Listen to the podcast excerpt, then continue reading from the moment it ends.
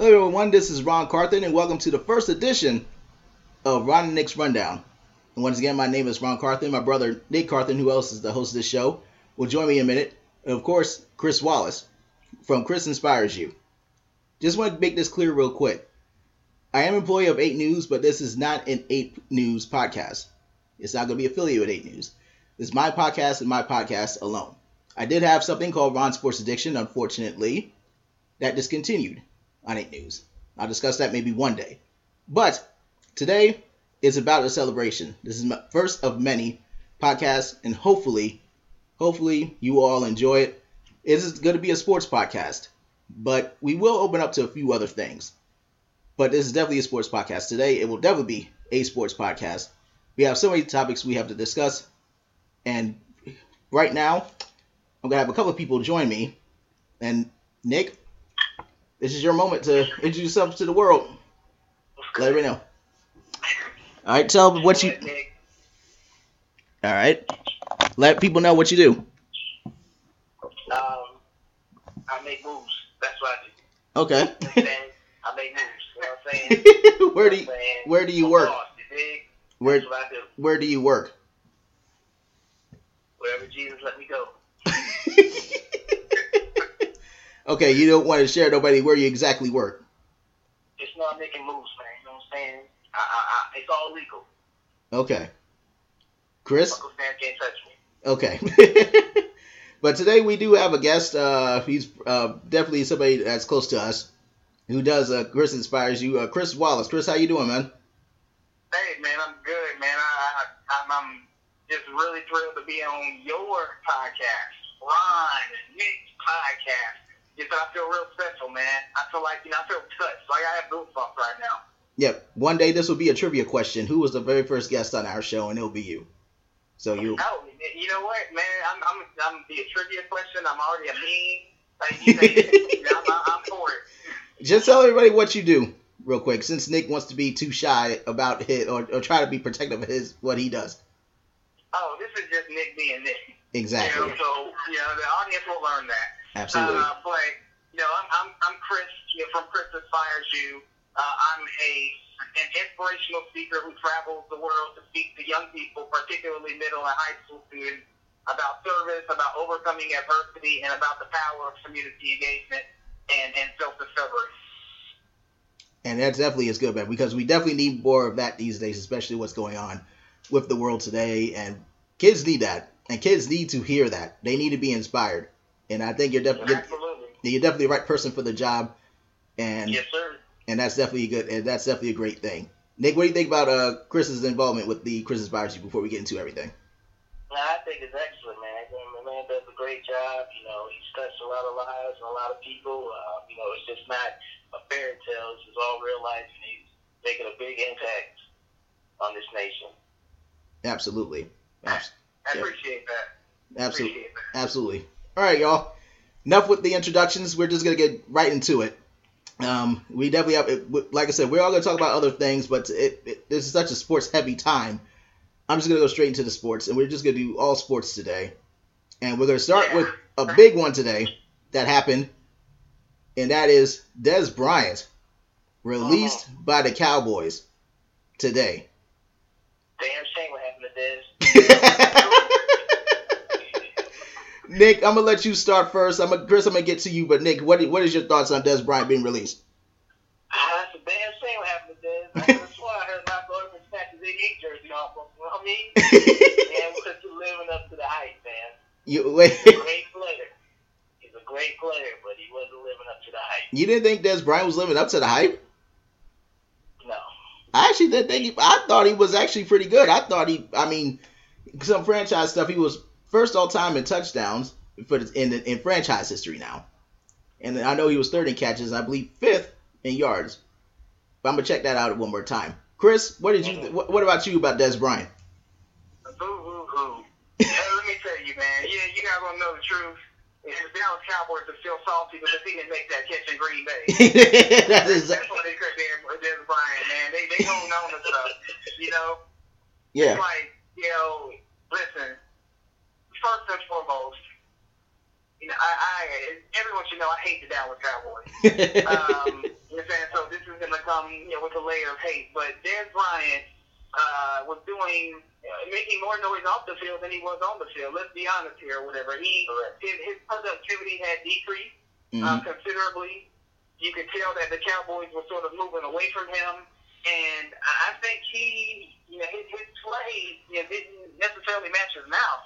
And so when you when you have a big mouth and, you're making a lot of noise off the field, you have to be able to perform on the field. And if you're not performing on the field, then you know you get that pink slip. The NFL is, is notorious for doing this. And so I'm not surprised that Dez Bryant got cut. Right. I mean, I, I, I wouldn't be surprised if he signs with the division rival. Yeah, I think I think that that's for what I'm seeing. That's going to be his next move. Um, I'm definitely seeing that he wants to sign with a division rival. I mean, if that if that doesn't work out, there'll be teams that's going to want him.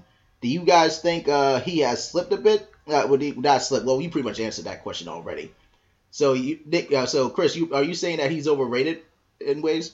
Yeah, I know, man. Listen, you know, Dez Bryant, you know, for the, the vast majority of his career has been overrated. Mm. Know, I've been saying it for a very long time. I mean, he's listen. I, I think, you know, Dez Bryant is the type of receiver who has way more height than he does productivity. You know, and and again, he's a good receiver. He's not a great receiver, and he's certainly not, you know, worthy of, of, of being a number one receiver on any team at this point in his career. And in fact, the only time I felt like he was a number one receiver might have only been one year uh, Mhm. where he was a true, legitimate number one target. And you know, Dez Bryant, the, the Cowboys made the right decision, you know, by cutting him uh, and allowing him to do whatever it is he wants to do. And I think we'll see next year when he signs with the Redskins, you know, or or the Giants or the Eagles, uh, how how Dez is no longer the, the, the receiver that he thinks he is. Twelve and a half million, twelve and a half million each year that was left on his contract. Nick, do you think that's what is ridiculous? Is that the equivalent of making twenty five million in the NBA? Because you know their salary is like way off. Okay. so when we talk about that, if that's the case, then yes, unfortunately, yes. I just think he wasn't a good fit with Dak Prescott. I mean, I think Dez Bryant needs a quarterback who can throw the ball to the receiver, and I really don't think Dak can throw the ball down the field. To oh my God! Hmm. Yeah, are you serious? That's got to be one of the dumbest things that I've ever heard. I, I, that is perfect. When Ezekiel Elliott went out, I felt like it was that kind of time for Dak to step up, and I really didn't see it. I didn't either. I gotta agree with Nick on that one. I did not. Listen, hmm Okay, go ahead. listen, did you guys see? Have you seen Dez Bryant beat uh, press coverage in the past year? There's a reason why Dak Prescott wasn't throwing the ball over there. You know, have you seen Dez Bryant drop a lot of passes over the years? That's been one of the things that's kind of stuck with him. He he drops passes. He doesn't, he doesn't get off press coverage. He, you know what? The funny thing is, like he wants to be T.O., but T.O. is about to be in the Hall of Fame. He's going to be given a, a Hall of Fame speech here pretty soon, so we can't put Dez and T.O. in the same breath ever. Hmm. That's the only thing they have in common is two things. They both play for the Cowboys and they're both black men. That's it. and his but let's just be real. Let's be real here. Once Ezekiel Elliott got there, this was Ezekiel Elliott's team. It was his team. I mean, once I mean his rookie year was just sensational. Okay, once Ezekiel Elliott got there, it was his team. I'm gonna read you guys a tweet. A tweet. Well, goodness gracious, these notifications. I'm sorry, y'all. But um, this um tweet from Dez Bryant. It, it quotes, "If I didn't have my edge, I got it now. I'm sorry that I'm sorry they got to feel me. It's personal. It's very personal. And I know this Bible is probably the most Caucasian thing ever read from that tweet. But but um, I'm just gonna say this right. What, what did you guys feel about that from Dez Bryant's tweet? Uh, I feel whoever he signs with, unless he signs with a quarterback that can, you know, maneuver him the ball, um, it's gonna fall on deaf ears. Mm-hmm. But listen, that, that's just Dez being Dez. You know, again, big mouth, uh, even less productivity. Mm-hmm. And that's all I see. I see Dez Bryant being a guy next year who essentially uh, transitions to a guy who may become a possession receiver, but mm-hmm. that's if he can actually catch the ball. Right. I consider him a possession receiver, to be honest with you.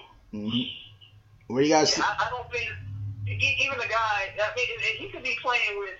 You know, he could, Dez Bryant could be playing with the Green Bay Packers and Aaron Rodgers, and he still wouldn't put up numbers but uh, as great a quarterback as Aaron Rodgers is, Dez Bryant is just not a guy who, again, just from uh, we don't know him personally. Right. But from the stories we read about Dez Bryant in the locker room, they're not positive stories. You know, and the mm. thing, the, the stuff off the field, you just add all of those things together, and then the things that he doesn't do on the field, paying him twelve and a half million dollars for one, you know, is just a no-no. You know, right. and, and for two, you have a young running back, you know, who, like you said, Ron, that's the Elliott team. Right. You have a young quarterback who has the potential, in my opinion, to be one of the the elite quarterbacks in the league, a top ten quarterback. Absolutely. And then you have this guy, Dez Bryant, who could potentially poison these guys with his attitude and with the things that he's he's doing off the field. And so uh, again, you you have to be able, as an organization, to cut those kind of guys out of your organization. And, you know, no matter what Dez did on the field for the Cowboys last several years, um, mm-hmm. you, you have two young cornerstones to build around, and you have to build around those guys, and you have to take some of Dez's salary to do that. Right. And where you guys see uh, Dez? What, what, what do you guys think a perfect team would be for Dez Bryant next year? Uh, Nick, I'll start with you. If he's trying to go on a divisional, it's gotta be Philly. It's gotta be Philly. Wow. That's his only hope. Mm. Um, I, you know, it's got to be Philly. You know, Carson Wentz. I mean, he can go to the Giants, but that's just uh, we want to talk about that. That's a whole nother power. that's right now. Um, but yeah, I'd say the Eagles. Me right. a division. All right, all right, Chris. Uh, same thing with you. Yeah, like you clearly this is this is no different than when you know me as a Packer fan when when Brett Favre had that impact with the Packers he wanted to sign with the Vikings. And there's a reason why guys want to sign with division rivals because they know that they're going to play you twice a year. you yep. know, that, that's a given. You know, and these are guys that you've competed with you know, for the last several years, and so you just you want to you know, just demoralize them and so I can I can see Dez, as Nick just said, going to the Eagles. Um, and, and I think it presents them maybe not the best opportunity to put up numbers, but at least the best opportunity to win. Yeah, absolutely. Now I got an article here from Albert Breer from MMQB. I'm gonna have to pull this back up because my tablet. Y'all gotta forgive me. My tablet. I'm still I'm still getting hang of it. but, but, this is, but this is what this is what it says when I get to it. Um, Says here this, and this is from Albert Breer's MQB. It was his game plan article a couple weeks ago. And coaches have started. This is what it says. Coaches starting to see Bryant's overwhelming physical gifts start to slip all the way back in 2015, the injury-plagued first season of his five-year, 70 million second contract. And that hasn't reversed itself. Three years later, at the at the point in his career when some players reinvent themselves by becoming craftier, Bryant's struggle to adjust to playing at a different speed has disappointed the team. He can't run by anyone anymore. He lacks explosion, evident in the loss of inches off his vertical. He's still inconsistent as a route runner. He's hard to count on for Dak Prescott. And some there see it. He's not doing enough to counteract all of it. Hmm. So what do you guys think of that? Oh, you know, he just shot every Cowboys fan in the heart, didn't he? people there, man. Some people now, you know, fanning themselves, punching their pearls. Yeah. You know, somebody just threw up a beer and was like, woo. oh, yeah. I mean, you know, I, do I, I think Dez has potential to make a comeback, but I think to be really probably a one year, you know, thing, sticking to him kind of thing. Yeah. And then back to normal. Yes. Um, I mean, he he got the he got the ability. He has the ability the stuff, but do we see him doing it? Like you said, it's regressed. Right. And as a businessman, you got to make that call. I mean, it's no disrespect. It's business. I'm not paying you twelve million and you can't give me a thousand yards consistently. Right. In a passing league. Right. In a league that has that has gotten. See, we've seen quarterbacks pass for four thousand and five thousand yards like it's nothing. We've seen receivers catch a hundred and twenty balls, you know, like it's nothing. Like we never, you know, we, we didn't see this 10, 15 years ago. Right. Now these guys, receivers are putting up crazy numbers, and Dez is not one of them. Right. And he's never been one of them. I mean, you know, again, you look at his numbers, he he's put up some decent numbers when you look at the overall scheme of things in his career. They're not Hall of Fame numbers, um, for sure. Uh, but they're they're decent decent-ish numbers, but hmm not good enough, you know, for a guy who, who got one of the largest contracts uh, for a receiver in some time. I mean, he got five years, seventy something million dollars. Bruh, Purdue. Yeah. Ugh. I tell you, man. I just, I, I definitely, I, like I said, me personally, I think Dez did what he could for that organization. I thought he did a good job. I really thought he did what I thought he did well, and I thought he definitely, I think he, he definitely earned deserves all the respect for the Cowboys fans. Uh, we'll see how it is for the Cowboys going forward. Where do you guys see the Cowboys going forward before we move on? Yeah, listen, he didn't catch that ball in Green Bay though. No. oh wait a minute! Wait, wait, wait, wait, wait, wait, wait. Wait a minute. about the Cowboys. Um, they need somebody. They they're going to need an elite receiver if Dak can throw. Because Dak is reminding me of Alex Smith 2.0, just better. Oh, Oh. oh man, dude. Now you can Wait. punch me in the gut with that. I'm not saying Dak is Dak. Dak is very good. But right now, from what I've seen, like I said, when Ezekiel was out, I felt like he was managing versus taking over. Well, he was doing what the Cowboys were asking him to do. Listen, man. You know, as a young quarterback, he, he wanted to keep his job. He didn't want someone to come and sweep up. If if if, if Jason Garrett says, "Hey, I need you to throw a five yard out route the whole game," not, listening to the coach. I'm not knocking that. Hey, I, hey, I'm not. I'm just telling you what I saw. I mean, I'm not saying he can't be better than that. It's just what I saw at that time. I Alright. think he will be a great player. Wait. Right now, that's what I saw. Wait, Nick, didn't you defend Alex Des Bryant? 2.0. I mean, I guess that's not a bad compliment when you think about it. Alex Smith just wins. Mhm. You know, and so, you know, I mean, you're, you're right, though. Alex Smith, Jason Dunk, and Jason Dunk. Uh, last year, he kind of opened it up a little bit or whatever, but I, I guess I could see some elements of Alex Smith and Dak Prescott, but I just think Dak Prescott has a stronger arm. Mhm. I think he actually can throw the ball down the field. I believe he can too. He just need to pull it. You know, unfortunately, as you said, Dez wasn't the guy to pull it too. Wait, well, well, let me give you guys the wide receiver group for the Cowboys before we move on. Got Cole Beasley, Noah Brown, K.D. Cannon, now Allen Hurns, who was with the Jaguars last year, Ryan Switzer, Deonte Thompson, Terrence Williams, and Lance Ne- Lanier.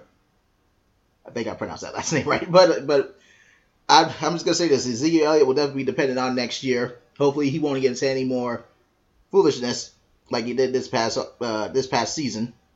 Allegedly, we don't have a clue. But uh, well, I know they don't want to pay nobody, but I think Odell Beckham Jr. be an excellent option. wait, wait, wait. You talking about for the Uh, for what?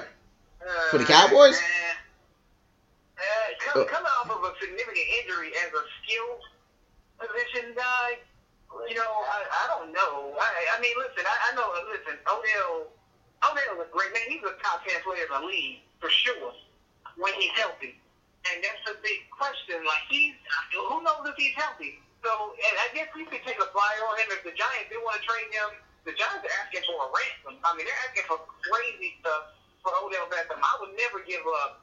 You know, what were they asking for? Two first round picks or Yes. a first and a second? It's something really ridiculous. and that's why the Rams the they, the Rams were thinking about it, but I know the Rams got Brandin Cooks instead, so that will not happen now. And Nick, that and I don't think they're gonna get rid of the Giants are gonna get rid of Odell Beckham anytime No, soon. they're not. They're not going to get rid of him. That's just you know putting on a blindfold and walking out with a gun, hoping don't get in. That's the only way. Oh God. All right. Listen, man. He, he, but again, I mean, the, the bottom line is he broke his ankle. He wanted a big contract. he he performed. He definitely outperformed his rookie contract. We all know that. But again, he broke his ankle at the most inopportune time. I mean, it, it equated to what DeMarcus Cousins did with the Pelicans this year. He tore his Achilles, popped his Achilles in his contract year. So now no one knows what to expect from him moving forward. And the same thing can be said about Odell Beckham. When he's healthy, he's a top 10 NFL player. But he broke his ankle, and we don't know if he can twist and turn and run all those routes and do all of those great things. I mean, that's what makes him him. His hands his ability to run routes and run past guys. Can he still do that? Who knows? Right. Man. Well, all right. Well, I'm gonna go ahead and move forward with this. Uh, but that was definitely a great way to open up this uh, this podcast. But uh, right now, now we're gonna get to one that's gonna be a little. Now, first of all, here's my thing, guys. I'm not gonna get into, and I'm just talking to all of you for a second. I'm not gonna get into politics much. It's just not. I just want make this be a place that we can just try to escape it. But but in some cases, when it when it intertwines with sports, like this next topic, it's a Colin Kaepernick situation. Mm. Colin Kaepernick had a workout scheduled with the Seahawks. And the Seahawks want to know what his plan was long term, including kneeling. Now, there were some reports that Cap didn't really give an answer. He didn't assure them anything. And there were some, which I definitely think what happened. He said no, he was not going to stop kneeling. So the Seahawks declined. And what happened not even 24 hours later in that report, they signed a quarterback by the name of Stephen Morris. Who? Exactly. Exactly. Stephen Morris. To put and sign him. Sounds a lot of. Yeah. So bottom line, th- this is the thing. The NFL pretty much doesn't want them. The NFL doesn't want Kaepernick to kneel. They they don't want any NFL players to kneel anymore. They say they've been through this last season. They just want to move away from it. This is what my opinion. They want to move away from it, and they just want to get back to playing football. And they want to ignore social justice. No matter how many programs they want to start, they would maybe off the field is fine, but away, but on the field, they want it to be they they want it to so-called be respectful. Now, you two. Now, first of all, Chris, I know you're very passionate about this one. I'll let you start off. And what did you think? Listen. Man, Colin Kaepernick, you know, is, is being blackballed. I mean, we all know. We can see it. And it, it goes back to, do you remember when the Baltimore Ravens owner was, was coming out and asking for fans to help him through this situation with Colin Kaepernick? And I was looking at that like, help you? Help you do what? you know, what does this guy do? I mean, what did he do? You know, Mhm. and so the Seattle Seahawks, to a lesser extent, are in that same boat because the Seattle Seahawks flirted with with, with signing Kaepernick last year, and uh, and there were guys in the locker room, you know, from what I read, Michael Bennett, you know, and a couple of other guys who supported this, but the Seahawks went against it anyway, and they didn't sign Colin Kaepernick. Right. And then you see guys around the league, uh, you know, you, no disrespect to backup court. You know what the hell with that? You know, disrespect. Okay, there are guys in this league who's playing quarterback who can't play quarterback like Colin, like Colin Kaepernick can, and it's just it's a shame just to see like Stephen Moore. It's like, did he go to class with us at A and T? Right. You know, like, you know, I mean, like we don't we don't know this guy. Like we don't know what he we, what he can do, what he's capable of. What we know of Colin Kaepernick is that he led the 49ers to a Super Bowl and to, to NFC Championship games, and even in, the, in his last season playing, he didn't put up bad numbers. But he's still relatively young. He can still do some things on the football field. I know that he can start on a team. There, there. I mean, there's one team in particular, the Cleveland Browns. he was a guy who can actually play quarterback, and so it, it's it's ridiculous, man. I mean, this man is. is there are people who are who are crying out about a dog, you know, being stuffed overhead and and and and, and dying, but there are men and women getting killed in the streets, and there's no one crying out and supporting that, you know, in the way that you know people who look like us are. Right. And so that's scary, man. Like, Yeah. you know, people always talk about mix, mixing business and politics and all of this. Colin Kaepernick is, is standing, or, or should I say kneeling, for what he feels is right. You know, Mhm. it's, his, it's his God-given right to do that. You know, I wonder what would happen if one of the uber elite players in the NFL, one of the faces of the league, actually started doing this. What would they do then? Is then what would they do if you have uh, a J.J. Watt or a Tom Brady or Aaron Rodgers you're standing up for something that they believe in? Are they going to say, you know what, let's blacklist these guys? Yeah, let's ban this. I mean, are they just going to outright ban guys' freedom of speech or freedom of action to be able to do the things that they want to do, the displays that they want to do? I mean, he's not. what has he done? Right. And Nick, I'm gonna get get to your point for a second, but I'm looking at another standpoint. I'm looking at both sides. As far as NFL owners are concerned, I'm not I'm not here sticking up for them or anything like that. I'm I'm not sticking up for them right now. But let's say an NFL owner decides to sign Kaepernick. You know where the backlash is going to come. It's going to come from the revenue. It's going to come from the hundreds or thousands of fans who had their season tickets and they want to decline it because of the fact that this guy they feel they the fans some fans that feel that Kaepernick is disrespecting the country and disrespecting the flag and you know that type of thing. So I see where the owners are coming from, but at the same time, I don't feel like Kaepernick is doing anything wrong. I feel like Kaepernick is just like like you said, Chris. I think Kaepernick is just doing how what he feels and what's going on in this country, and there are some things right now that is just very uncomfortable. To I'm gonna just go ahead and say it to the black community. It is. It certainly is. Um, um, I'll give y'all a chance to, re- to respond to that.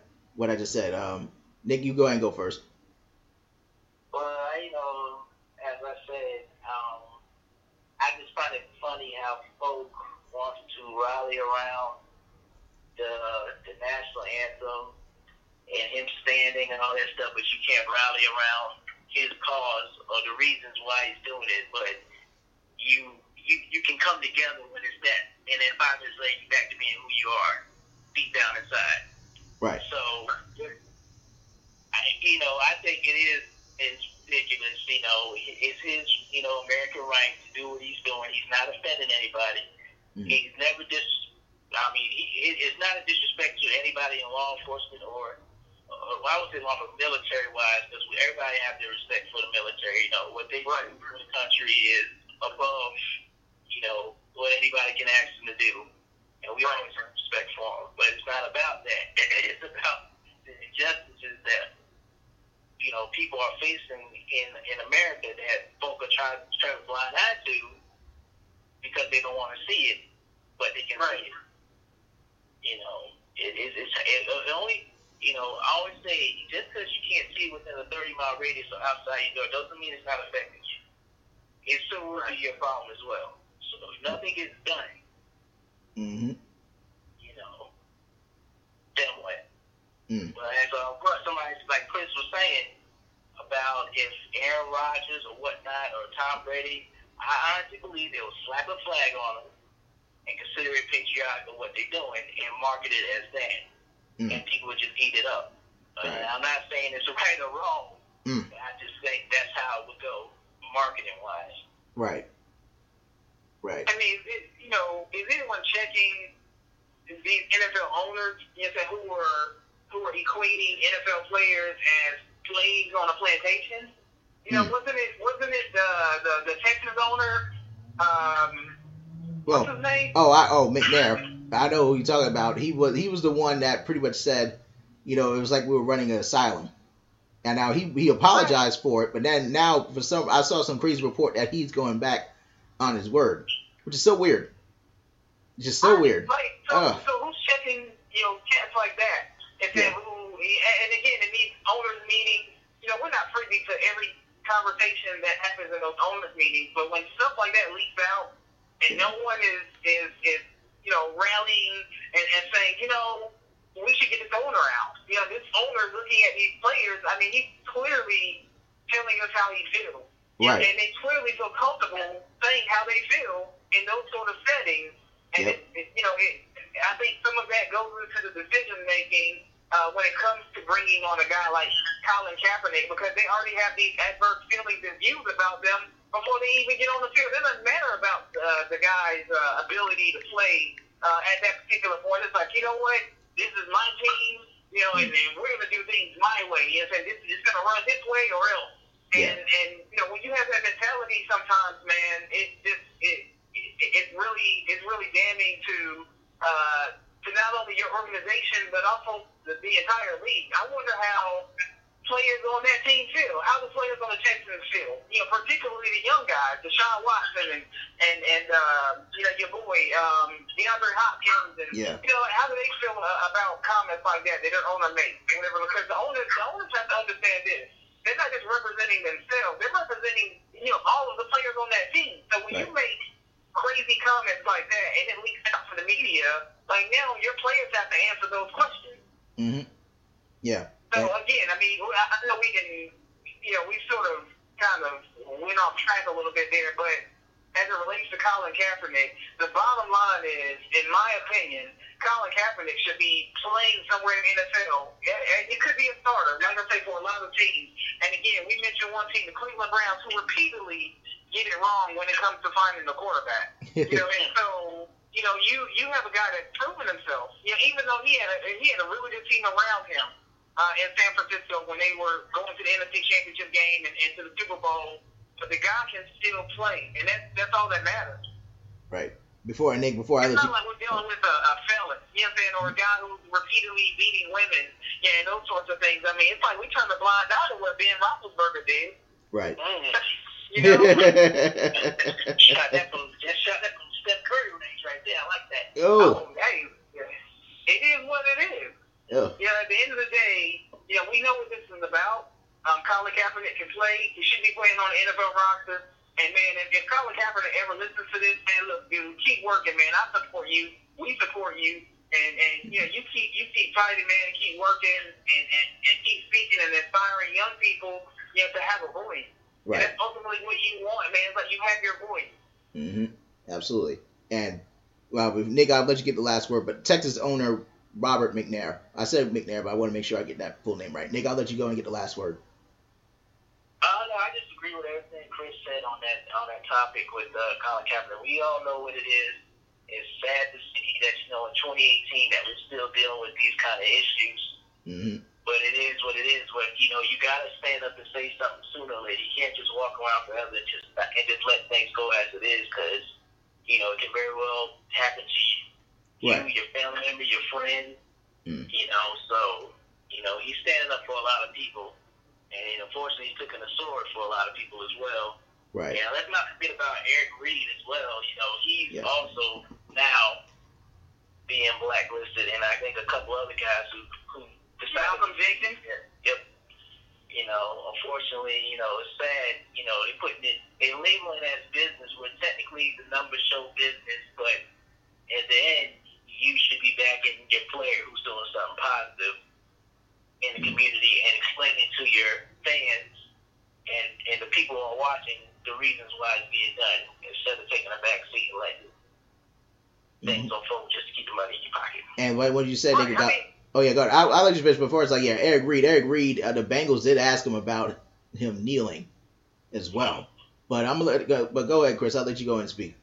Yeah, and again, it's funny. Why are they asking him about that? Why does that even matter? Like, I mean, the question they should be asking is, can you still play football? Right.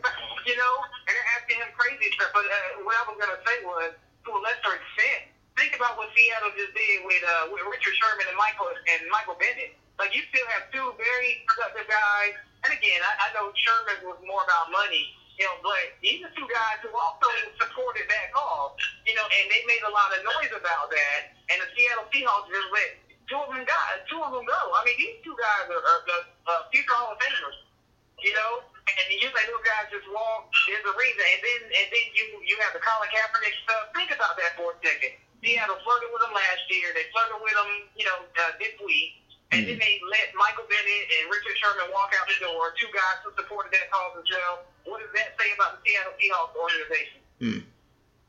Yeah, it says, it says that they're pretty Think much. about that for a second. Let that marinate. Yeah, they yeah, because they supported guys that were outspoken at times, and now all of a sudden, it they it seems like they're now trying to get away from that. They just want to get back to football business. They want to, you know, support their 12th man, you know, which is other fans and everything like that. Is what they want to make sure they they want to make sure that they they don't have that type of environment anymore, which is absolutely.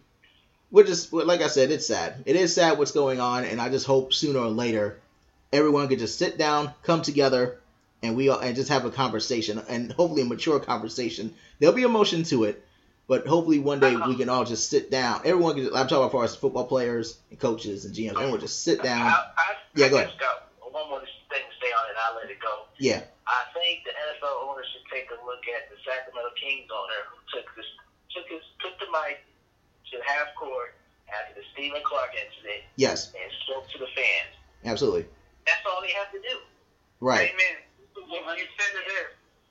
Yep. See where you're coming from. You, you know, they, they, they can see the picture that it's bigger than us and it's all of us, and we got to work together to make sure these things do not happen to everybody. We all are one people. And I thought that was the most, the, the best thing I've seen in a long time from an owner. Yeah, Yep. Absolutely. Yeah, kudos to that owner, man. Kudos to that owner. And again, you have to. Sometimes there has to be a little bit of discomfort uh, for a conversation to actually happen. You know, it, it's just it's just really a, a matter of understanding. And again, you know, there are a lot of people. I mean, we had an incident last year, you know, where you know someone kind of was you know gruffing you know at us you know about uh, this issue. And it was just a matter of understanding, you know, what it was all about. I mean, again, if if you don't understand why someone is doing something that they're doing, then it, it, you, you really can't get all bent out of shape about it. And again, I think people just don't understand what it is or whatever. I keep hearing it's about the military and disrespecting the military and disrespecting this. And it's not about disrespect. It's about having your voice and, and, and, and really believing what you, you believe in. Absolutely. All right. Well, we're gonna move on from from that. We're gonna now get step away from the NFL. There'll definitely be more NFL conversations for sure. But let's step away from the NFL. We're now gonna get to the NBA. And yes, the NBA playoffs start tomorrow. Yeah, playoff time, baby. Yep. But, but before we talk before we talk about the playoffs, I want to talk about people who lost their jobs. And the first coach who lost their job, well, Nick, would you like to explain to everyone who was the first coach who lost their job? Have Yeah, Nick. What you're talking about. I, you got catch me. Are you kidding me? Yeah. Are you We'll kidding give you me? We'll give you a hint. It sounds like his name. Yeah, exactly. Everyone, okay, we, we got three coaches that have been fired the last couple of days. The first one that was fired was Knicks coach Jeff Hornacek after two seasons, only only sixty wins in two seasons, And abysmal seasons. You Yes. abysmal yes, it was abysmal. Yes, absolutely, and it didn't really help once Port Porzingis was injured as well because it actually was not too bad to start with him and Enes Kanter. But once Porzingis went down, things got a little uh, things didn't look too good. Nick, yeah, Nick, go ahead and uh. Tell us your thoughts. it is your NBA Um, team. I really think they was going to fire Jeff anyway. Um, and they were going to let the season play out as, as uh, Porzingis played and they made the playoffs. Then they might have let it ride for one more season. But you know, yeah, Jeff, it's been a, it's, it's not been a good run him. Um, it's not been a good run. Um, I know, you know, Phil had his hands on you in the beginning a little bit, playing with your system, but you know that he had free reign. And you know the Knicks, it's it's just it's been a long time, man. It's been a long time. It, it's it, it's been it's sad. Last year was just the, the worst. You know, when Oakley got smacked snatched out of the garden. I couldn't believe that. You know, it, it's just been bad, man. You know, it, it's New York is overdue. for this year. Now, Chris Tops, I hope he comes back in great form. But yeah, Jeff, I'm really not too disappointed about him leaving. Yeah, it was about that time. right. Yeah, it was their time two years ago before they hired him. right. And Yeah, so they, they should have called Mark Jackson. Absolutely. I was getting ready to ask. This is a great coach. I was about to ask you, Nick. So you think? So you think Mark Jackson Go is? ahead, ahead. Yeah. So Nick, you think Mark Jackson is the right coach for you guys? There are coaches, other coaches out there too, but you think Mark Jackson is the guy for your team? Um, right now, I think if Mark Jackson, I think he's got that team to help you, Chris Tops. He's going to need one more player. I think if he, he might be able to scrape into the AC hmm if he was to take over. Right. But uh, they're going to definitely need another player. And then uh, the Knicks gave Tim Hardaway Jr. No disrespect, Tim Hardaway, if you listening. But buddy boy, they should have gave you on coins, man. They should have gave you on coins. Um, um, you good? Yep, but on the coins. but um, there's other coaches out there, you know, uh, like David Fizdale is available. You know, there's a lot of names that came up. David Fizdale, Jerry Stackhouse, and there'll be and there'll, there'll probably names I've mentioned again for some of these other guys that got fired. Um, even including uh, Villanova's Jay Wright. I know a lot of people.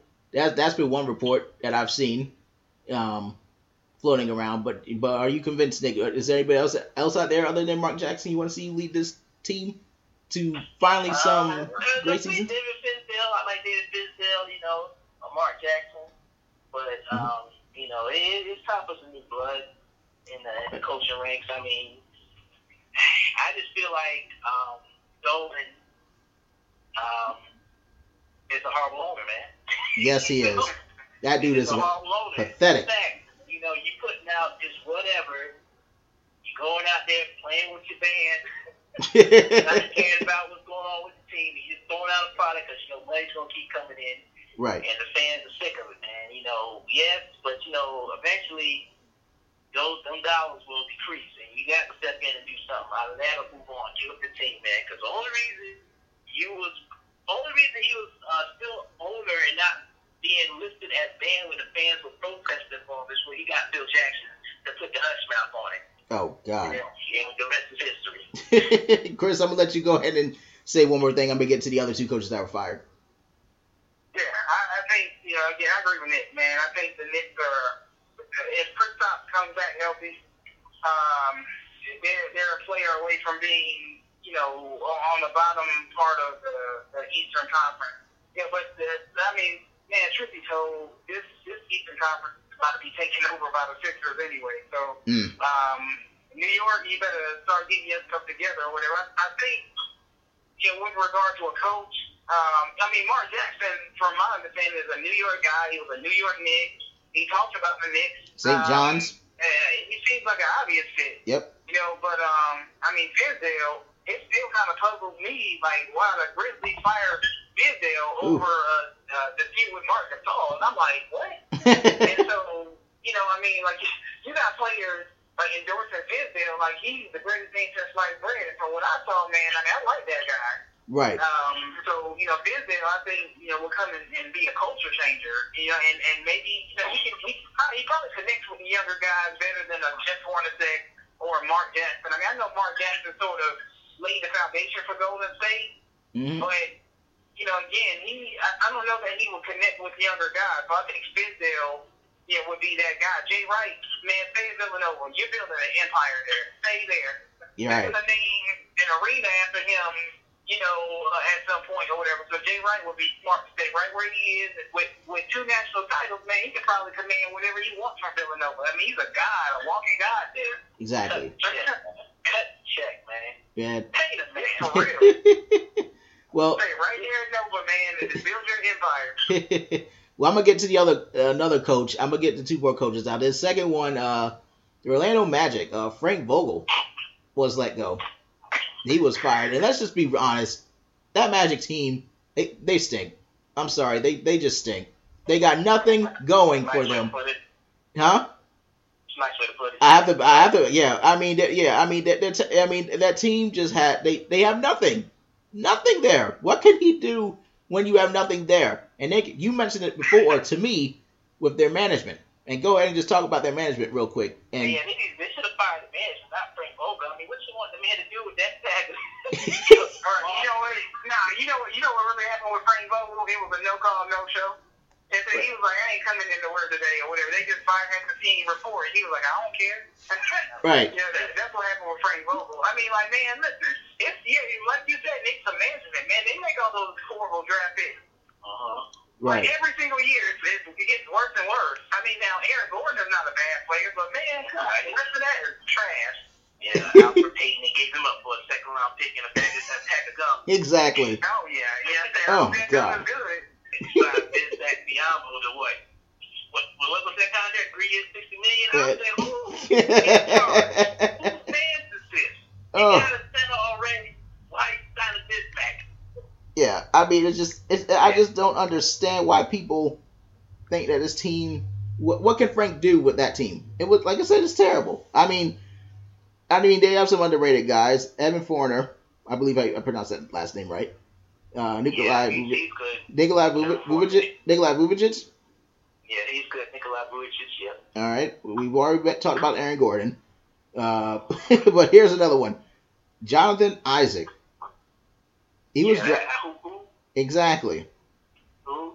I mean, I no disrespect to you, Isaac, man, but really, uh, you like you fell into the fucking place, my man. It's not happening in Orlando. oh my God! And what? Jonathan Simmons. We got Aaron Arron Afflalo.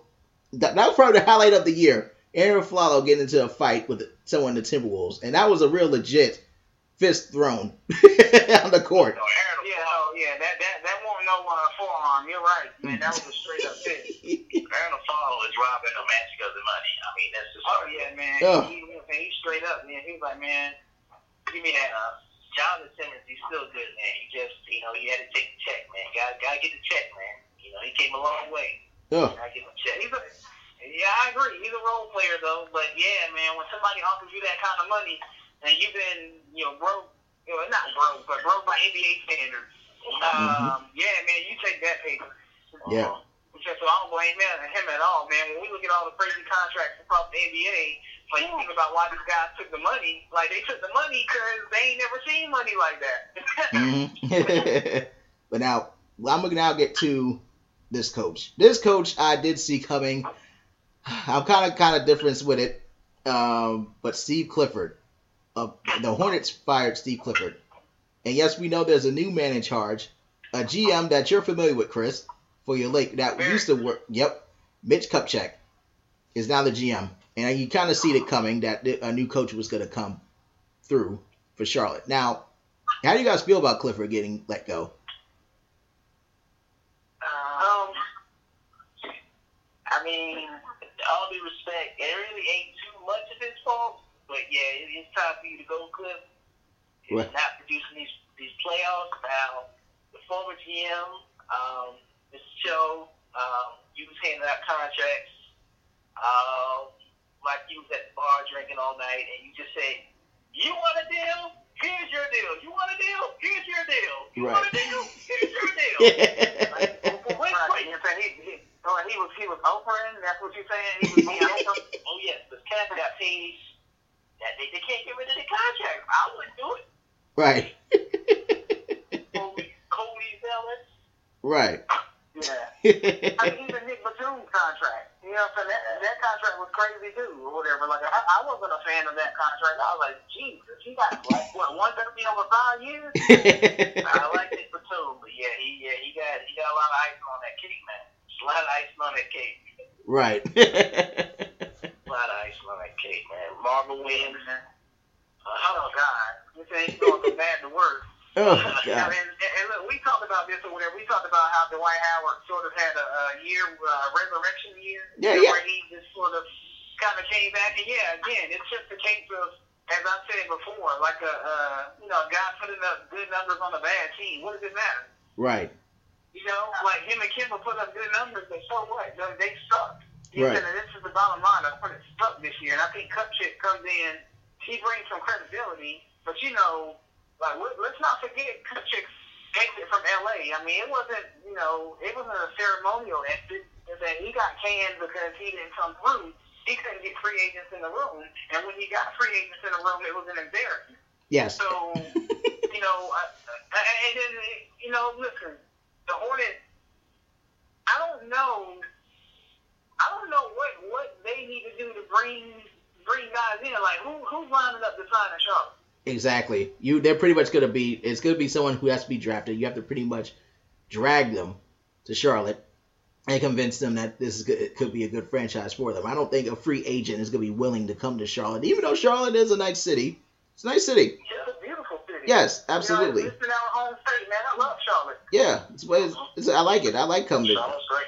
Yeah, I mean, but it's but, like you know, again, like you, you- you're gonna have to. The Hornets gonna have to make some trades and bring guys in, and then bring in again. Mitch Kupchak comes with some credibility.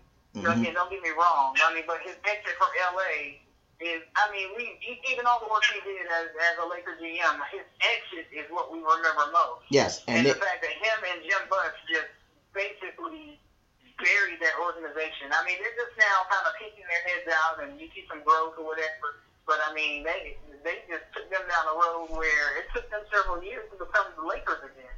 Yes. And um, so again, like I said, Kupchak brings some credibility to Charlotte. But what about the coach? Mm-hmm. Like if you don't get a guy that can come in and command respect immediately, it's really not going to mean a whole lot. Yeah, absolutely. Uh, do you guys have any coaches you think that would be good for the Hornets? Uh, I think the coach, if they want to bring people to their organization, it's going to have to be David Fizdale. Mm. Yep, David Fizdale's a guy, but David Fizdale's going to have better job offers. Correct. You know, I mean, yeah, I mean, seriously, like, I mean, it, they're probably going to be five to ten teams calling him and his agent and asking, you know, if he's interested in that job. And one of them is going to be the Milwaukee Bucks. And you got to, you know, I mean, if, if the Bucks call you and you know the Giannis is going to be on that roster, turn that job down. Yo, I'm telling you, Dick. Who, what was uh one of Mitch Kupchak's last moves? Uh, what was the free agent signing that we had a good laugh at that night when it happened? What's his man? Luol Deng and who else? You know, What's the man's name? you know who it is. Yeah. I was like, God, no, man, what is, who's in charge? Whose man is this? Did they put a gun to your head, man? They Put my money in my pocket, I'm gonna blow your brains out. That's what it sounded like to me, man. Yeah, So- that, that, Sorry, Chris. Like, talked about it. When, as soon as those deals happened, man, I just I threw my phone. You know, I said, "This can't be." Are you kidding me, man?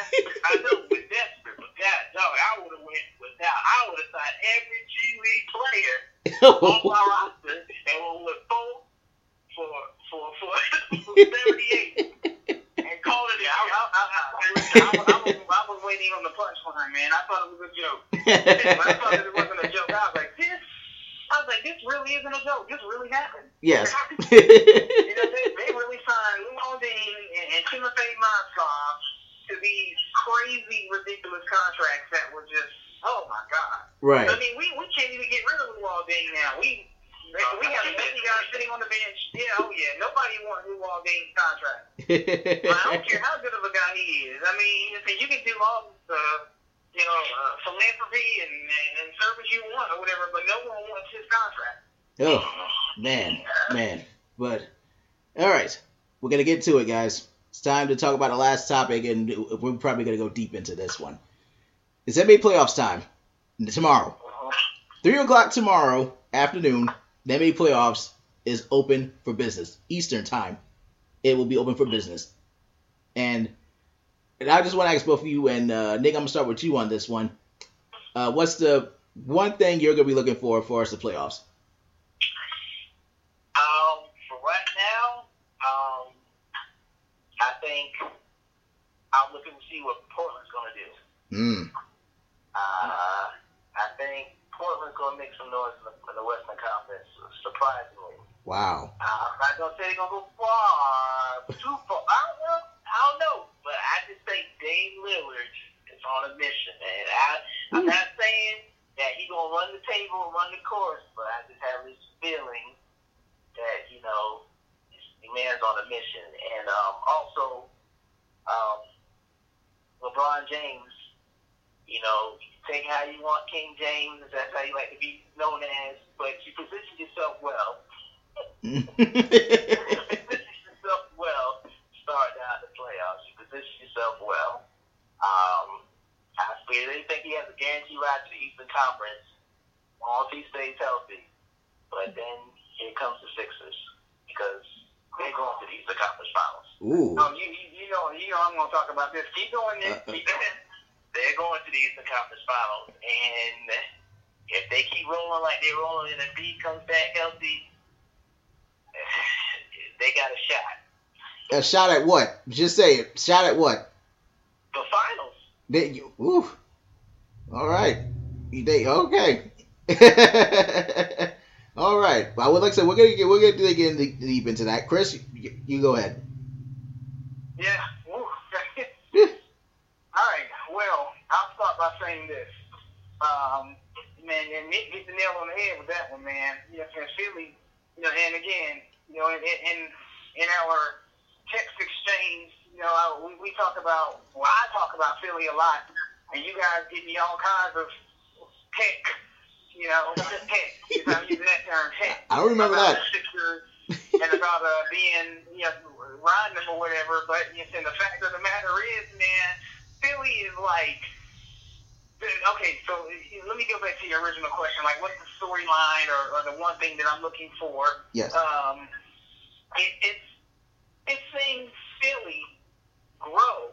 You know, and, and I think what what, I, what we have with Philly, uh, I, I I I look at them as um, you remember when OKC won 23 games in Durant's second season, and, and Russell Westbrook was it Russell Westbrook's rookie season or second season, and then the next year, boom, they win 50 games.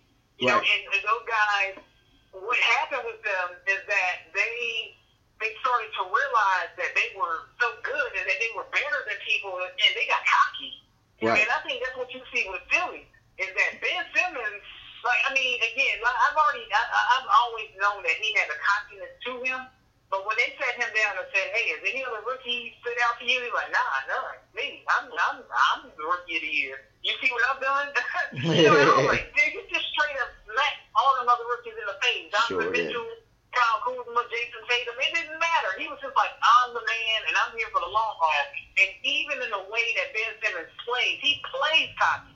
Like, Mhm. I mean, he this dude is running, going, you know, behind the back half court passes and going to the rim and beating his chest. And I mean, dude, Mhm. these guys are at a point right now where they are so good and so young that they are about to be scary. And Yes. the thing is, you not only do you have two cornerstone superstars in Ben Simmons and Joel Embiid, you got Markelle Fultz. We don't even know what he is yet. What if he's a superstar? Mhm. you know, Right. like, you got Dario Saric, who's, who's a really good player. He just happens to be overshadowed by these other great guys. You got Robert Covington, who is the prototypical three and D guy. He's a good three point shooter. He's a great defender. He's going to be on the all defensive team this year, maybe first team. Mhm. You know, and then you got JJ Redick, who's a lights out shooter. You know, and then I you just they just have something going. And I mean, you end the season on a 16 game winning streak. That city is buzzing right now. Those guys, man. Damn it, what's Ben Simmons? 19, 20 years old? Man, Like dude. that guy. And, and again, this this you know this might ruffle some people's feathers, but Ben Simmons is now the best player on that team. I think he's better than Joel Embiid, Mm. and that says a lot because Joel Embiid is the top, in my opinion, right now, top 10 to 15 NBA player. Mm. Ben Simmons is becoming that guy. Right. And, you know, I've said it before, man, like if LeBron, if he's looking to, to, to maximize how many titles he's going to win and remain in the Eastern Conference, Right. man, Philly looks pretty attractive. Yeah. You know, Philly's like that. You know, they- they- they're just standing there waving at you. Hey, LeBron. I'm gonna. T- I'm my my storyline. Oh, did I cut you off, Chris? I'm sorry. I didn't mean to. No, oh, okay. man. My- yeah, oh yeah, but my my storyline. I you guys hit some really good ones. Mine is definitely going to be the Houston Rockets, and because you know there was some people in the start of the season that said that thought that James Harden, Chris Paul wasn't going to work. They are the number one seed, but now this is that this is now now it's showtime for the Rockets, and especially for Chris Paul. Chris Paul has never, never been a Western Conference Finals. If I'm if if, if I'm if, if I made that mistake, someone tell me now. This is now No, their time. ain't got no mistakes. There, there, Nah, that is man, that that is that that is it is now their time. It is Oh, the. Rockets have got it. It is now their time to see what they can do. James Harden, you are will likely be the MVP, and then maybe that's debatable. No, But- no, no, no, no. Likely, he is the Yeah, MVP. but- but- not, then, then, but- this is tragic. Far as far as but but far as but far, but Chris Paul has you know this is this is their time. This is their, well, I'm not saying it's their time to win the title, but you know it's time to it's Well, time to it's time. Well, I'm saying well it's time to show up. It's time to show up. Is what I'm saying. It's time for them to show up, and it's time for them to go ahead and do this uh, in the NBA playoffs. It's time. It's time. The regular season's Well- over.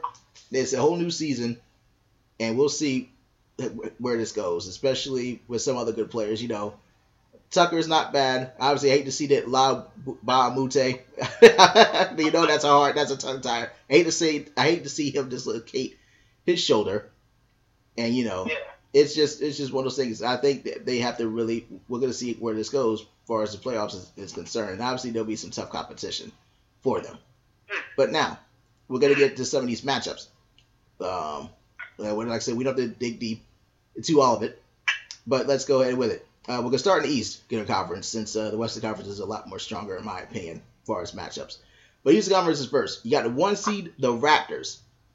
We all know they're from Toronto. I don't think we need to mention what city. Don't know. You know, let's just go and put the cities since this, if this is everyone listening for the first time. Let's go and do this.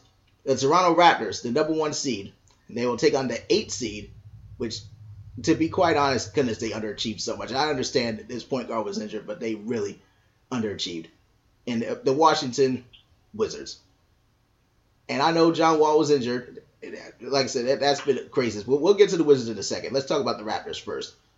Guys, do you think that the Raptors are ready to make a move to the Eastern Conference? Well, first of all, if they win, they'll likely have to face place the, face the Cavs. Do you guys think the Cavs are not the Cavs? The Raptors are ready to make a playoff move?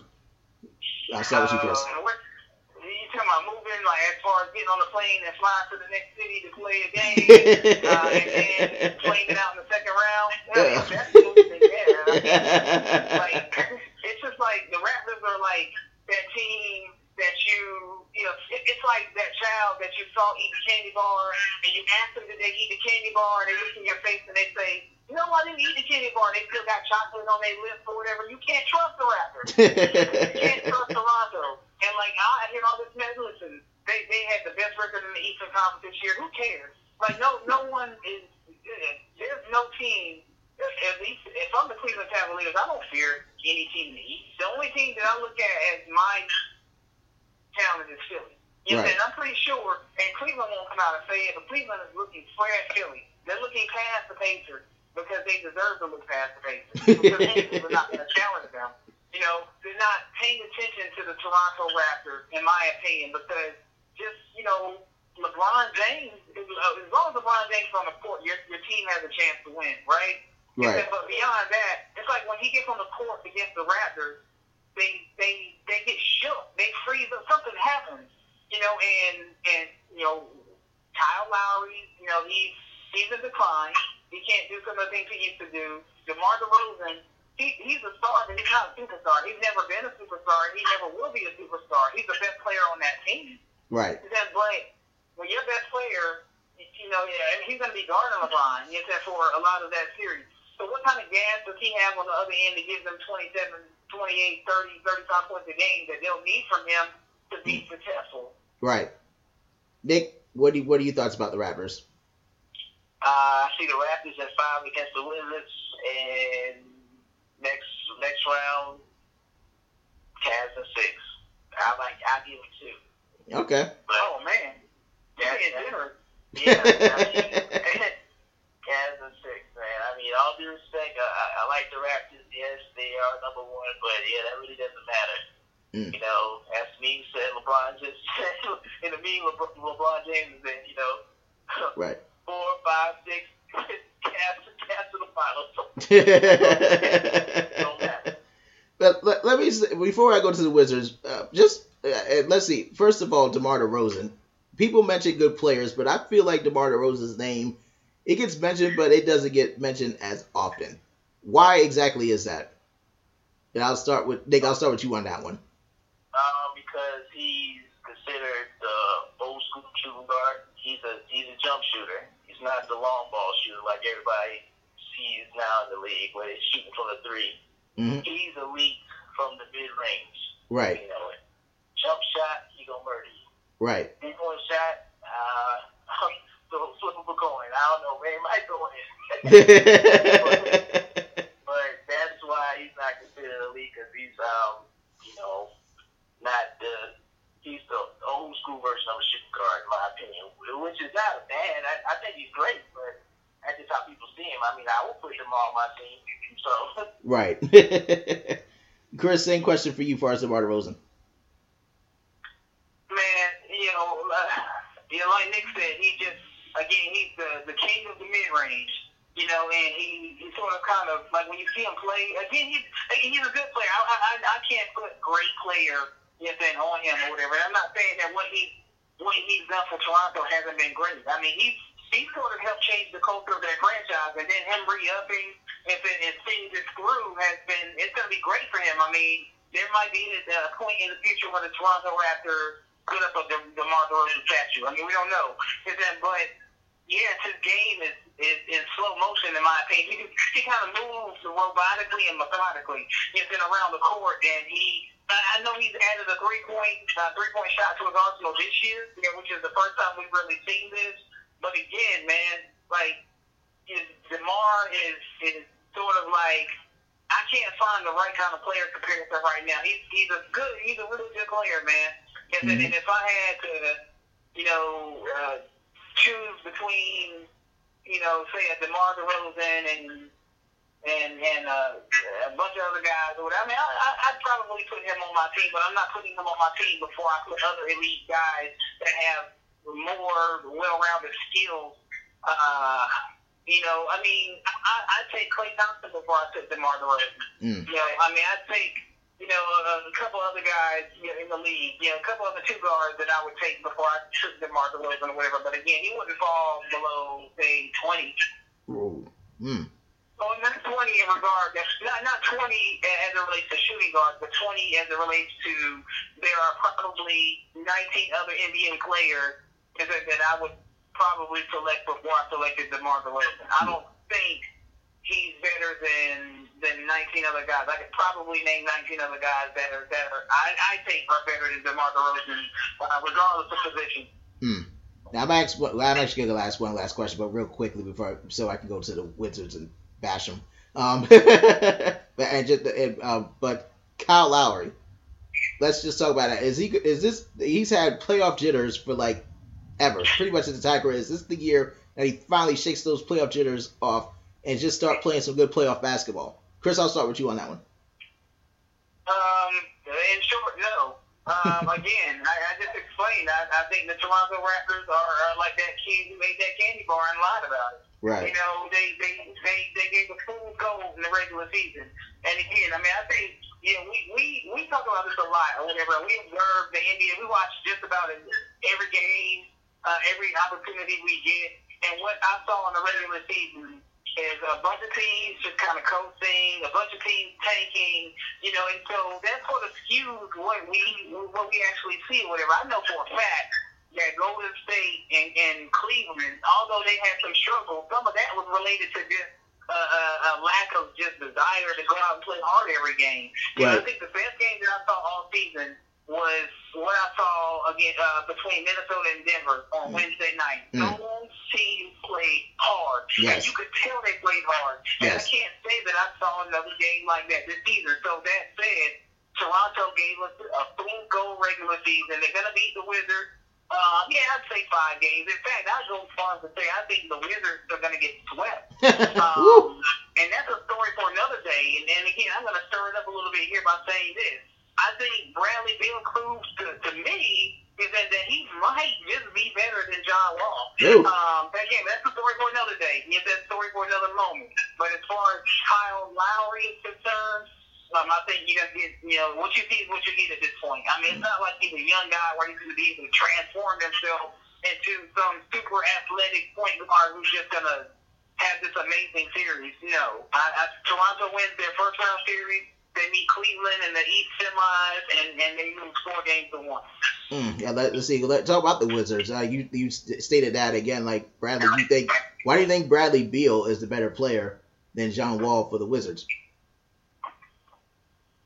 So you asking me that now? Um, I'll ask. I'll ask both of you. I'll start with uh, I was gonna let let Chris follow go ahead and keep up going with that one, and then I'll let you go ahead and respond, Nick. But Chris, I'll let start with you. Uh, what, what, why do you think Bradley Beal's a better player than John Wall for the Wizards?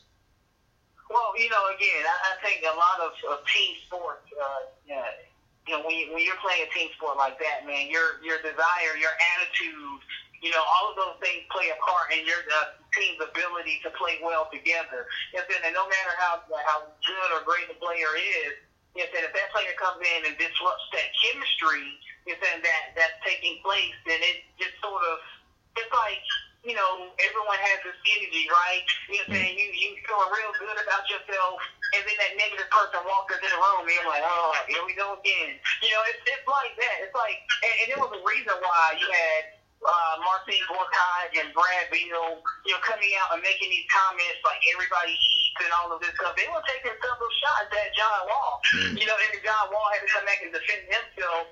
He stays out for two months, and the Wizards play really good basketball. Right. And he comes back you know, and particularly that game against Cleveland, I was like, "What are you doing, John?" Wall? They should have won that game. It was it was terrible. Yeah. Like the last three or four minutes of that game was was exactly what Brad Beal and Gortat talked about. And mm-hmm. John Wall tried to do things that he's not accustomed to doing, and therefore the Wizards' chemistry has been rocked, and therefore yeah. they're going to be going fishing pretty early in the first round. Their series is not going beyond five games. It could be any. And in fact, like I said, I think they're going to get swept.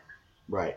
It could have been any lower than losing to the Magic in the final game of the season. That I, am sorry, that was about as yeah. low as you can get. But but Nick, you go yeah, ahead. I, Brad, I, Brad Beal is, you know, again, mad respect to Bradley Beal, man, because he proved a lot to me in that two months that mm-hmm. if that guy's legit, like he can play. Again, he's he's a two guard that I would take over DeMar DeRozan.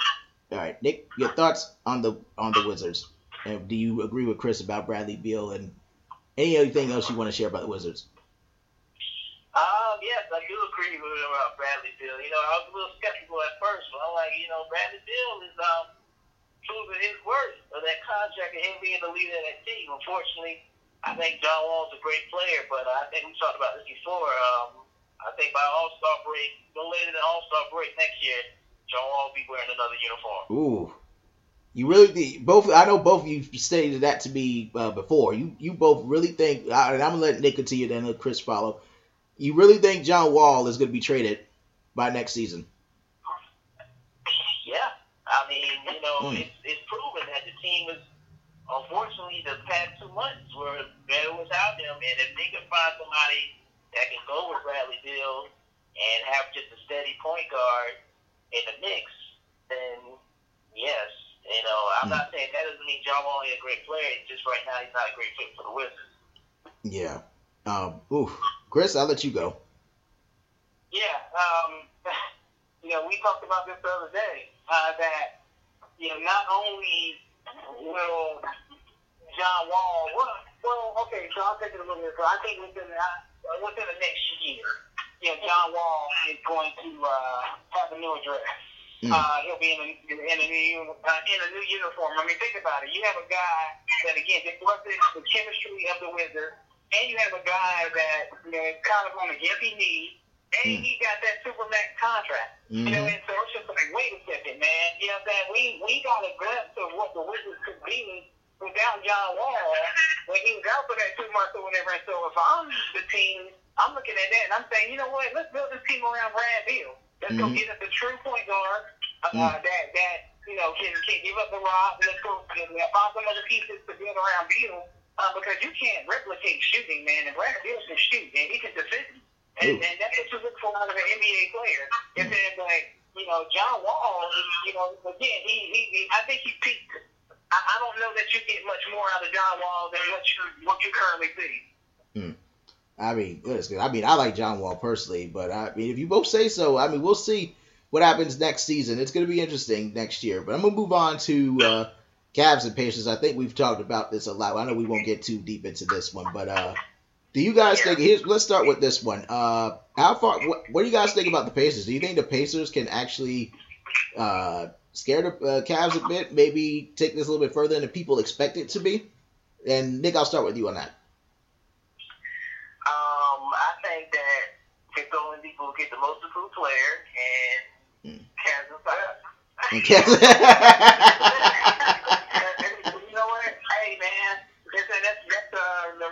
Russ Westbrook effect, right? He has to Oladipo became a better player. Uh, you know, but yeah, man. You know, you know, like, I mean, you got to be kidding yourself if you think the Indiana Pacers, the Pacers, if they have a chance to beat Cleveland more than one time in a seven-game series. I mean, again, LeBron James alone is the fact that he's on the court um, that, that, that, you know, anytime LeBron James, and listen, man, I'm, y'all know me, LeBron James fan, and never will be. You know, what I'm saying? Like when that guy does as a father and when he does off the court, man. That inspires me. Yeah. That play. When LeBron James on that basketball court, um, and, and there's a team like the Pacers, I mean, they're just they're overmatched. I mean, they, they don't stand a chance. Right. I mean, what do you? As far as the Cavs, uh, we know LeBron is going to be LeBron. He's going to take this team as far as he can take them.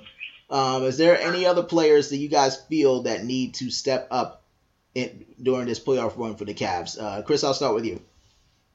Yeah, Kevin Love. Mm. You know, and like, I mean, that was easy. You know, Mhm. Kevin Love has been the guy who's been so scrutinized. In fact, Kevin Love is the Cavs scapegoat. Like every everything that's wrong with Cleveland is Kevin Love's fault. Like, you know, it's never anyone else's fault. And there have been plenty of times where this year, this last year, where I saw LeBron James not playing a lick of defense, and you know, everyone's blaming Kevin Love. I'm like, what did Kevin Love do? Right. You know, so like I, I think Kevin Love because there's no Kyrie to rescue LeBron. Yeah, I said it. Kevin Love has to step up, and he, man, some some way somehow he got he got to turn into that Minnesota Kevin Love. yeah. Like that guy that gives you 26 and 14. Uh, And then the, the Cavs are going to consistently need that because you know Tristan Thompson's got the Kardashian gene. Oh, God. Uh, that ain't that ain't. Well, yeah, I, I tell you right now that You know, you want to say jinx right now. That's a lot going on with Tristan Thompson right now with Khloé and those girls that he kissed. And, but that's another story for another day. I, I, but anyway, let's go. Let's go ahead. Yeah. I mean, at least on camera. At least on camera. There's other things, yes, that he definitely did. I don't know what part you that at. oh man, yeah, right. You know, what I'm saying? Just, follow me into this hotel. but back to you were saying, yeah, Chris. No, yeah, you know, Kevin, seriously, man, Kevin Love has to step up, and he has to be, he has to be great. He can't be good. You know, Mm. Kevin Love has uh, it has pressure on him, um, and, and I think you know if we flip, you know, over to the the West, I, I don't know if it's time for that. Oh, there's time. There's time. We got You time. know, yeah, no, I, I think Chris Paul. yeah. you know, Chris Paul, you know, has has a considerable amount of pressure on him as well. I'll tell you one thing: Chris Paul needs to have somebody on his hamstrings around the clock because it seems like the last three years he's he's like popped his hamstrings like in the playoffs. I'm like, wait, the same injury again? So you know, Chris Paul, he he doesn't want that title, man. He doesn't want that to be labeled as a guy who can never get out of of, of this, you know, of the second round. You know, what I'm saying, and never get to the finals. And yeah, I mean, he's an all-time great point guard. We know that. yeah. You know but can he win when it matters? And he has not done that yet. Right. So Kevin Love and Chris Paul both have an immense amount of pressure on them. But I think, yeah, I guess now when I think about it, maybe maybe Chris Paul has more pressure. Yeah. Yeah. I mean. You know, mhm. Yeah, but uh, Nick, uh, go ahead with yours. Who do you think is uh, time to step up for the Cavs? Is there anybody else other than Kevin Love you want to see? Let me ask you this one though, Nick. What do you think of uh, uh, two former Lakers? I know Chris is gonna talk about this one too. Uh, Larry Nance Jr. and Jordan Clarkson. What, what do you think their roles will be in this series? And Ron, and Rodney Hood. Well, I guess and when Rodney Hood gets back, whenever he gets back. What do you think of I, it? Uh, well, I think that with Kevin Love, I think he is going to answer the call, but I really am relying on um, those two Laker players, Larry Nance and uh, Jordan Clarkson. I mean, I would say J.R. Smith, but we don't know how that's going to end. yeah, But say one game he could hit seven threes, and the next three games he scores zero. exactly. Right. But I expect a lot out of, it especially Jordan Clarkson. Um, yeah, a lot's going to be relied on him. You know, he's going to have to play like a starter or become a starter because you know George Hill, he's good, but you know, I'm Mm. not expecting George Hill to do a whole lot. You know, um, it's time for I think it's time for Jordan Clarkson to make his uh, fame and not his name or both. Hmm, I, I, I hope they're not asking him to defend because as a Laker fan, I watched him not defend anyone. Yeah, he ain't gonna do that. But he gotta put up numbers. Yeah, no, no, yeah, he got a small for man. And I mean, Larry Nance Jr., you know, has has to defend. I mean, I think that Larry Nance, man, that was hard. That was a hard pill to swallow. You know, that Larry Nance being traded. Yeah. I understand why we did it though, but yeah, Larry Nance has to be that guy that gets loose balls, that defends, that can switch everything. Uh, because Kevin Love's defense is, uh, I mean, he's, he's again, he's another one of those guys who's not really into playing defense. He can't move well, um, and, and that's why they're going to play him at the five. And you have a guy like Larry Nance play the four, and you can just kind of switch everything. So yeah, those guys are going to play vital roles. I mean, they won't they won't play as big a role in, in this first round series, but when you play that second round series against the Raptors, and, and you get to the Conference Finals against Philly, in my opinion, then yeah, you're gonna have to be able to switch everything. And God knows, you get to the NBA Finals against Golden State. Oh yeah, I said it. Golden State. Again? You know, when, when they go to that small lineup, and you got Draymond Green at the five, Lord knows, man, that that death lineup that Golden State throws out at you. If you can't, if you don't have guys that can move, oh man, you're you're done. I mean, you're gonna get beat by 20 every game. Right. but let me still, let me go to the next series. Uh, this won't be this won't take long. I'm just gonna ask you guys. What? How soon? I know it, it looks like you guys are gonna pick the Sixers over the Heat anyway. How many games? Hello. Yeah. How many? How many? How, how many games you guys you think? How many games do you see the Sixers going against the Heat? Should we pick? Yeah, like that's like a I, I, I say six. I say six because again, Joel Embiid is not gonna play. right. Um, and, I, and and this is you know again this is kind of the first time that the, the Sixers have been on this stage. So you don't really know how those young guys are going to react to being on the stage. So I, I can see them. I can actually see them losing game one. You know what I'm saying? And coming back and, and, and taking say like a three one lead and then losing game five and then closing it out in game six. Right. So I, that, that's why I say six. All right. Dick, what about you?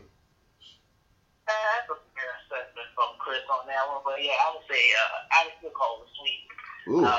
Um, man, I mean, That's straight disrespectful, man. you, you, you, you disrespecting Erik Spoelstra, man. You can't disrespect Erik Spoelstra, man. You can't do that. That man, listen, that man just had a, he a new father, man. We got to get him some credit. he's a great coach. He's a great coach, and they are a good team. But I just feel like the Sixers are just rolling, man. I mean, D Wade can only hit so many big shots. Somebody else got to do scoring. That's how Whiteside and hit. exactly. And I can't wait to see him, Whiteside and Embiid, going at it. And I think that'll be definitely fun to watch. Whenever Yeah, when they get a be chance. Twitter war. There'll be a little warm words you know, after the game. Exactly. But Embiid is not, again, I, I don't know that Embiid is expected to play in this series. Yeah. I think I, I, I personally think if if uh, the Sixers win the first game, I would sit out and Embiid for game two. Uh, just you know, just give him enough time to heal, and just you know, just let him let him heal and let him get ready uh, deeper into the postseason. Now, this next series, this last series of the Eastern Conference, uh, which I think is going to be pretty interesting. Um, a shorthanded Celtics team. Unfortunately, no Kyrie Irving. Kind of breaks my heart because I actually did want to see Kyrie Irving in the postseason with the Celtics, but that will not happen. But it'll be a short-handed Celtics team going up against Giannis and the Bucks. And notice I didn't pronounce his last name. His last name's so you know it's so hard. but it's Giannis and the say say it again. There it is. What Nick just said. so what do you both see, uh, Nick? I'll start with you. What do you see that series going with the Bucks and Celtics? Uh, I would say it's Celtics and five. You think? Wait, you th- wait. You said the Celtics in five? Yeah. You say- I mean, I just think Woo. that uh, I think the, the I think the Bucks can do it, but I just think a lot of internal stuff going on that's not allowing that. To, that's not going to that to happen. Um, um, I don't really. I think Giannis is happy they're in the playoffs, but they should be like the number three seed. They shouldn't be number seven. You think they should be uh, like top three in the East? If Jason Kidd would stay with the Bucks, they would at least be a top four team Hmm. in the East, Wow. in my opinion. Wow, I just I can't believe you're saying five games. I'm, I'm actually stunned by that with the group that they with the Bucks have. I mean, they have Giannis, they have Eric Yeah, Bledsoe. group. They, I they like him a lot, but I think there's some dysfunction. mm, there's Khris Middleton, Eric Bledsoe, Giannis, and Jabari Parker. I think that's a pretty good group, um, considering the fact. But uh, Chris, I'll, I'll let you respond. What do you think about that prediction? Hello, Chris there? Hello. Hello. Hello? I guess we lost him. yeah, we lost. I got to, I got to put him back on. Yeah, I mean, well, let me go. While Nick keeps doing that, guys, I'm gonna just go ahead and say this. Um, there's a player that I definitely like uh, for sure, and that's um, Jayson Tatum for the Celtics. I think that's one rookie that I think is getting overlooked, obviously, and rightfully so, because Ben Simmons and Jabari Parker, are, not uh, Ben, you know, Ben Simmons and Donovan Mitchell are definitely great rookies. But I think Jayson Tatum is definitely doing his thing this year, man. I, I just really I, I like his future with the Celtics, and I think everything. I, I truly believe that the Celtics will do well. This series is gonna be tough for me, man. I don't know if I can pick him, but one point guard Terry Rozier. I think this is a good time for him to do his thing. Nick, is he back up? I'm about to add him. Let's see. Okay, but yeah, we lost Chris Wallace. Chris, but Chris, you know, but I was one here from Nick. Nick, I just can't. Why you get him, Nick? I just can't believe that you picked the Celtics at five. I can't believe it. I definitely can't. Believe, I just I'm stunned by that. Um, but uh, anyhow, I think the Celtics shorthanded is going to be very interesting. Like I said, Terry Rozier is definitely point guard. I'm definitely going to watch in this series.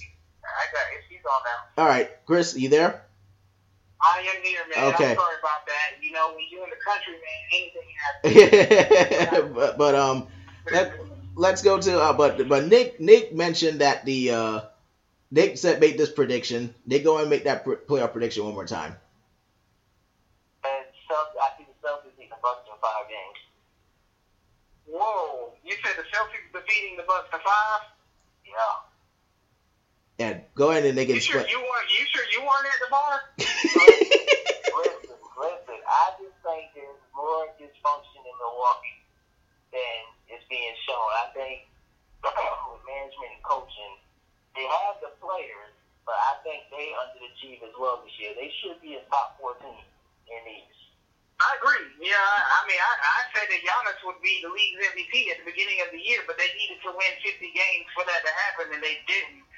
And uh, you know, that's why I also think that Giannis, Giannis is attainable. Like as crazy as this sounds, I think if a savvy team comes with an incredible offer to the Milwaukee Bucks, they might be able to get Giannis Antetokounmpo in their uniform, and, and you want to do that. Like he's he's a year away from being the best player in the league, and I'm not afraid to say that. Mm. Um, but as far as the Celtics without Kyrie Irving, without Gordon Hayward, uh, defeating Milwaukee in five, I can't agree with that. I, I think I think Boston because they're battle tested, they're tough, they they defend. But let's not forget, like the guy who sort of epitomizes that, Marcus Smart is not going to play. No. So, you know, you still have to guard Giannis. You still have to guard Jabari Parker. You still have to stay in front of Eric Bledsoe. Like, I don't know that that Boston, I don't know that Boston survives that series. And if they do, it's going to take a gritty, gritty effort and some mistakes by Milwaukee for them to win. Mm. Yeah. I, I just think because, you know, I recall when Jason Kidd got fired, how distraught Giannis was about it. Yeah, How- yeah. That's not a good sign when your star player is really upset about a coaching change that really didn't need to happen. Um, I think it was more personal than anything. But the only thing that's to rectify that is with the new coach would probably be David Fizdale. but, uh, I, think, I think they can get out of the series. Don't get me wrong, but I just think what the, the state they're in, that, the way they've been slipping, I, I mean, I wouldn't be surprised if they don't make it out the first round. Ooh, but uh, Oh, man. You, ooh, well, Uh, oh, Well, man, that's, that's a tough one, there, Nick. I mean, Ew. uh, again, I can't totally disagree with you, but at the same time, man, like uh, the Bucks in that series, the best player on the floor is Giannis, like by far. Like there's no one in the stratosphere of Giannis on the Boston Celtics team, and so when you have the best player on the floor in any series, like your team should have a chance to win that series. And, uh, yeah, you know, and you're right. There's, there's dysfunction in Milwaukee for sure. But let's not let's not blame it all on the Milwaukee front office because Jason Kidd has burned bridges before. You know, I mean, there's a reason why he played for uh, about 15 different NBA teams. You know, nah, he didn't play for 15 teams, but you know what I mean. He played for several teams. You know, saying that he was the coach in Brooklyn and he burned the bridge there. You know, saying that he he came to Milwaukee and he burned the bridge there. So is this all management or is this part Jason Kidd as well? Mm, He can be Jason Kidd all he wants, but at the end of the day, your star player is disgruntled. And I, ever since then, I haven't. I mean, it's been glimpses, but it hasn't been what it was, in my mm. opinion. Yeah. Yeah, I mean he did, but he still he came on 60 Minutes and did a 60 Minutes interview, talking uh, like basically praising Milwaukee and talking about how this is like the right place and the right type of environment for him. He talked about being able to walk out in public and not be bothered. So I think he's sold on Milwaukee, man, regardless of who's the coach there. And like like you just mentioned, man, the next coach, David Fizdale, man, he's a player's coach. And he ain't letting Giannis walk out that door. Giannis is probably to sign his supermax extension when his contract is up in two years, and and we'll forget that this Jason Kidd saga even happened. The one thing I do credit Jason Kidd was doing is turning Giannis into a point forward. That was the smartest thing and the best thing that ever happened to Giannis' career. Mm. Okay, well, uh, let's just look at this. Um, mm-hmm. they played Milwaukee a few nights ago, and they got smacked. I mean, smacks. Mm. they played the Sixers a, a few nights ago. Right. Uh, 130 to 95. Yeah, that was Sixers, right. Mm-hmm. Mm. I mean, that don't look like. I mean, I understand, you know, it's towards the end of the season. That, you know, it's not showing me, you know, one. I mean, okay, they beat the Magic. Who can't do that? exactly. Uh, the Wizards did. you know, but, you know, those are facts. Those are facts. They play the Knicks, beat the Knicks. Who can't do that? You know, and they lost to Brooklyn April fifth. Right but but Nick, they, they weren't necessarily playing for playoff positioning. Like their position wasn't necessarily going to be affected. Um, and then like I mean, man, heck, let's forget what uh what Golden State did. They were the egg against Utah the last game of the season. All three of they they guys played Draymond, Klay Thompson, and uh, Kevin Durant. They got beat by Utah by like thirty or forty as well. Yeah, but we mm. all know how that story going in. Mm. You know, regardless, you know, what it look like know, they're battle tested. Right. But before I guess, let me just say let's let's apologize to the Magic real quick. We've we've we've completely destroyed them throughout this podcast so far. I don't know how many times, but um, that's just me. Um, but um, let's uh, but I'm gonna say there's one player, and I'm gonna move to the West. We're gonna learn about Terry Rozier in this postseason, aren't we, Chris? Because Chris, you have been very, very very big fan. Well, not I'm not gonna say a very big fan of this, but you definitely like him on the court. Just share with people what you think Terry Rozier will do in this postseason. Man, Terry Rozier is a first of all he's a starter in this league. You know, mm-hmm. and like people are gonna find that out very quickly because when he's in a New Orleans Pelicans uniform, you know, in another year, along with Jayson Tatum in another year when Anthony Davis is over in Boston. But no, you know, Terry Rozier, man, he's he's a really, really, really good young player, and there are going to be a lot of teams you know, that that that want his services uh, here in the near future. Uh, but this playoffs, man, without Kyrie, you know, you, you're going to see what, what you get from Rozier is a guy that who can who can shoot, who can get to the rim, and who I mean, he's tough as hell. Like I mean, he's just super tough, you know, and like he he defends hard, he plays hard. And like that's all you can ask for out of out of NBA players, man. Like play hard, man. Give your best. Do do everything that you can. Maximize, you know, your physical gifts and your ability to actually play basketball. And and I think you know that guy, man, he, he's going to be an important piece, and people are going to see. They're going to be like, man, like this guy can actually play ball, man. Maybe we need to look into to trying to acquire this guy. Right. Um, Nick, what do you think about uh, Terry Rozier? Yeah, he's definitely a, a starter in this league, man. You know, um, and of course, it's been overshadowed because of Kyrie, but yeah, um, he's going to show in this playoffs, in my opinion, why he should be started, and you know, teams are going to be lining up to try to pull him away from uh, Boston. Mm. Yep. Oh boy. But all right, let's make let's do this now. Let me do it real quick for East. Who plays the Eastern Conference Finals and who goes who represents the East in the finals? Cleveland. Like Cleveland easily. Cleveland versus Philly in the Eastern Conference Finals and Cleveland beats Philly. You know saying?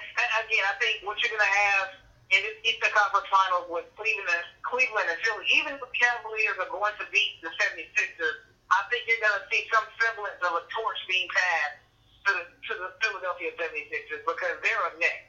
Mm-hmm. Like they they are up next. I, I, they they resemble they again as I mentioned earlier in the podcast. Like we're we're looking at Oklahoma City 2.0. You know, hopefully they don't do the same you know, silly thing that Sam Presti did and and, and, and give away James Harden before they could actually see what they have. Right. All right, Nick, do you have a prediction? Uh, I have to agree, man. You know, as much as folks, you can bet against LeBron all you want, man, but the Eastern Conference is shaky. And the only team that can battle them right now is Philly, and I don't think when, when Philly gets to Cleveland, Cleveland's gonna go on top, like Chris said, and passing of the torch. And you know, you might see LeBron in a new uh, blue and white, you know. Wait, wait, wait, oh, wait, wait, wait, wait, wait, wait. Did, did y'all just did y'all just say LeBron James is gonna be with the Sixers next year? I mean, it's not a, it's not a bad move. I mean, I'm looking at uh, Philly's uh, payroll right now, and uh, yeah, Rookie deal after rookie deal after rookie deal. Woo! you know, he can get what he wants, and nobody else will get another contract till 2021. Right, So, so, so Joel, no, Joel Embiid will get a new contract. Oh, he already got a new contract. Right. excuse me. So, yeah, 2021. That's when the next big contract will come, and that will be Ben Simmons. oh, Right. I mean, just think about that lineup, man. You have two. You have Ben Simmons and J.J. Redick in the backcourt. You have, you know, uh, Robert Covington at the three. You have LeBron James at the four and Joel Embiid at the five with Sarge and uh, Markelle Fultz. You know, and and uh, and and uh, what's the other guy? TJ McConnell. uh, T.J. McConnell. I mean, you can think about that, man. You Mhm. you have not only the, best player in the league, you know, and one of the top ten players ever in LeBron, and then who's sort of kind of coming in and, and quote unquote completing the process. You got two young cornerstones who are just you know just oh my god, they're on the cusp of being top ten players in the league, and Ben Simmons and Joel Embiid, and then you have you know sort of this you know, prize in the box and Markelle Fultz. You don't really know what Markelle Fultz is yet. Again, he could be a bust, but you know, even if he's a bust, who cares? Like you have, you you found two gems already, and you have LeBron to be that. The only thing that, the, the only potential problem I see with this is LeBron taking the ball out of Ben Simmons' hands. yeah, You know, it's, it's the same issue with LeBron going to the Lakers. I think LeBron James takes the ball out of, out of Lonzo Ball's hands, and I don't think it benefits Ben Simmons or Lonzo Ball uh, in that sense. But if LeBron James can ever learn to play off the ball and let Ben Simmons do his thing and mentor Ben Simmons, man, they- dude, they, they will dominate the East for the next five years. woo, Like LeBron James at this point, he has to maximize the years that he has left. He has two two dominant LeBron-like years left, in my opinion. I mean, you can already see him starting to slow down. hmm Um, yeah, he can't rely on his athletic gifts forever. I mean, you, I know he had some throwback dunks this year, and yeah, I mean, you look at his numbers, he has career high rebounds and assists or whatever. But oh yeah, how how much longer can he do that? exactly. Oh You man, know, and then if you go to Houston, you have two primary ball handlers. And again, we yeah we were skeptical. We didn't know if Chris Paul and James Harden could do their thing, right? right. And, and Chris Paul took a back seat to James Harden. You hmm think LeBron James is gonna take a back seat to James Harden? You gotta be out of your daggone mind. No. This dude's still in his prime. He ain't taking no back seat to James Harden. no. You know, and James Harden ain't taking a back seat to LeBron, and rightfully so. yeah. LeBron, I mean, James Harden's about to be the league's MVP. I, I'm not taking a back seat. No, absolutely not. Absolutely not. But I'm gonna go down to the Western Conference. Um, Rockets and T Wolves. We won't dive too much into this because I assume we're all gonna assume that the Rockets are gonna win this series. Uh, and just how how many games? Just let me know how many games real quick, and uh, just yeah, just let me know how many games real quick. Nick, I'll start with you. Five. They're all because of Jimmy Butler and Cat, but five because uh, Andrew Wiggins. Uh Uh-oh. here- here's another one. Oh wait, wait, but get ready, everybody. Get ready because I know I've been waiting for this. Go ahead, Nick. Andrew Wiggins is not performing to his contract. No. Andrew Wiggins will be on the trade block next year Ooh. if he ain't already on the yep. Ooh. Good. Put him in that John Wall envelope. Oh, Yep. oh, oh man. So y'all, pre- uh, okay, go ahead, Chris. You, I know you want to say something about Andrew Wiggins. Go ahead and respond to it. Oh yeah, now I'll say this first. Rockets are six, but it's gonna be a very, Whoa. very tough series. Well, did you say six? I, I, I think Minnesota. Yeah, I think six. I think Minnesota is is in, in some ways a little bit similar to to Philly. You know, when I said they're sort of like the OKC Thunder, but I think Minnesota has an identity issue. Uh, I think Jimmy Butler thinks that it's his team, when in fact it's Anthony Towns' team. You know, and like that. Uh, I mean, Anthony Towns is, is again another year away from being a top ten player in the NBA. I mean, he might already be a top ten player. Then, and, and God knows, Andrew Wiggins, poor Andrew Wiggins, poor Andrew Wiggins who just signed a hundred and fifty million dollar contract yeah. is whining about being a third option, bruh. bruh. take your money, you know, and the next year take your money to wherever you get traded to. I mean, you know, the check's still cash. Right. You know, but he just like when I saw Andrew Wiggins as a rookie and a second year player, and I, I remember specifically one game when he was guarding James Harden, and I was like, dude, like this dude, I I, I thought we were looking at you know the next great defense player in the league, and and I remember talking about him being like the next Tracy McGrady offensively. But he's like he's making me look stupid. Andrew Wiggins, he's making me look bad. And um, I don't like looking bad. I'm, I'm gonna show you. Let me tell you all these stats real quick. 2014, his rookie season, 16.9 points per game. 2015, his second season, 20.7 points per game. 2016, he averaged 23.6 points per game. Now, this season, he is only averaging, and with his new contract, 17.7 points per game. Now you tell me what a drop off. What's the field goal percentage? Field goal percentage this year? Uh-huh. This year was 43.8. That's not good enough. Mm. What did he shoot from three? Uh, 33 I know his free throw percentage was 64%. Th- three pointers was 33.1 for what I'm seeing right now. Uh, bro. So you got 43, 33, and 64. Yeah. Nah. Yeah. Nah, that ain't gonna cut it.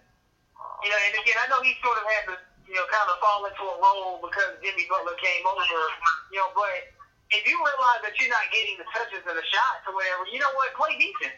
Mm-hmm. Know, in Minnesota, like when you think about getting Jimmy Butler and already having Karl Anthony Towns and, and Ant Wiggins, man, I thought they were going to be one of the the, the more elite defensive teams in man. Wow. Yeah they were not an elite defensive team at all. Mm-hmm. Um, and, and Andrew Wiggins, I think the way that I mean, we watched him play this year, man. It's like every time he got the ball, I don't. Yeah, I, I felt like he was to give it up. I was like, he's just out there jacking up shots. Yeah. I mean, I just can't. I just don't. I'm, I'm a little amazed myself. I thought he was going to be a little bit better with, with. You would think he'd be motivated to be better with Butler on the court, but it just hasn't happened. I, am just, I'm just amazed by that. I know, and you know, Thibodeau's going to run, run everybody uh, all their starters uh, until they're completely exhausted in this series, uh-huh. and, and, they're gonna need all the energy they can get with this Houston Rockets team because they will light it up. They will light it up. They'll speed the game up when they want to. They'll shoot their threes, and they will pretty much piss them off. Um, uh-huh. so we, like I said, we, I think we've said enough about the Rockets already. Um, so I'm just gonna go ahead and move on to the my to me the most in my opinion the most intriguing playoff series in the first round, my opinion, the Thunder and the Jazz. Now, just my opinion, I think it'll be a tough series. I think this is a but uh, uh, this series could potentially go to six or even seven games. Yes, I said that it could go to six or seven games. Now, what the Jazz winning? Uh, You wait, you are you are you saying the Jazz? What did you say? Did, wait, Chris, you just said the Jazz go in this series? Yeah, I don't trust OKC. The only team I trust the OKC against was Golden State. Mm. You know, like the Golden State Warriors bring bring something. Yeah, they, they bring the best out of OKC, but you can't trust OKC either. Right? Because again, like Melo, Melo is done. Okay, let's just go ahead and yeah, this the Melo's done. Yeah. Russell Westbrook is, is one of the great ball hogs of all time, and Paul George looks lost. Mm. So, I mean, again, I know he scored 40 the other night or whatever, but that's because Russell Westbrook only took three shots, and right. he's chasing sack. Right. so, you know, I mean, like, look, I mean, let's be honest here. Like, dude, the dude ended with three points, what, uh, what 20 rebounds and 17 assists. Dude, you chase that. Right. You know, you average 23 shots a game and you take 3. Mm-hmm.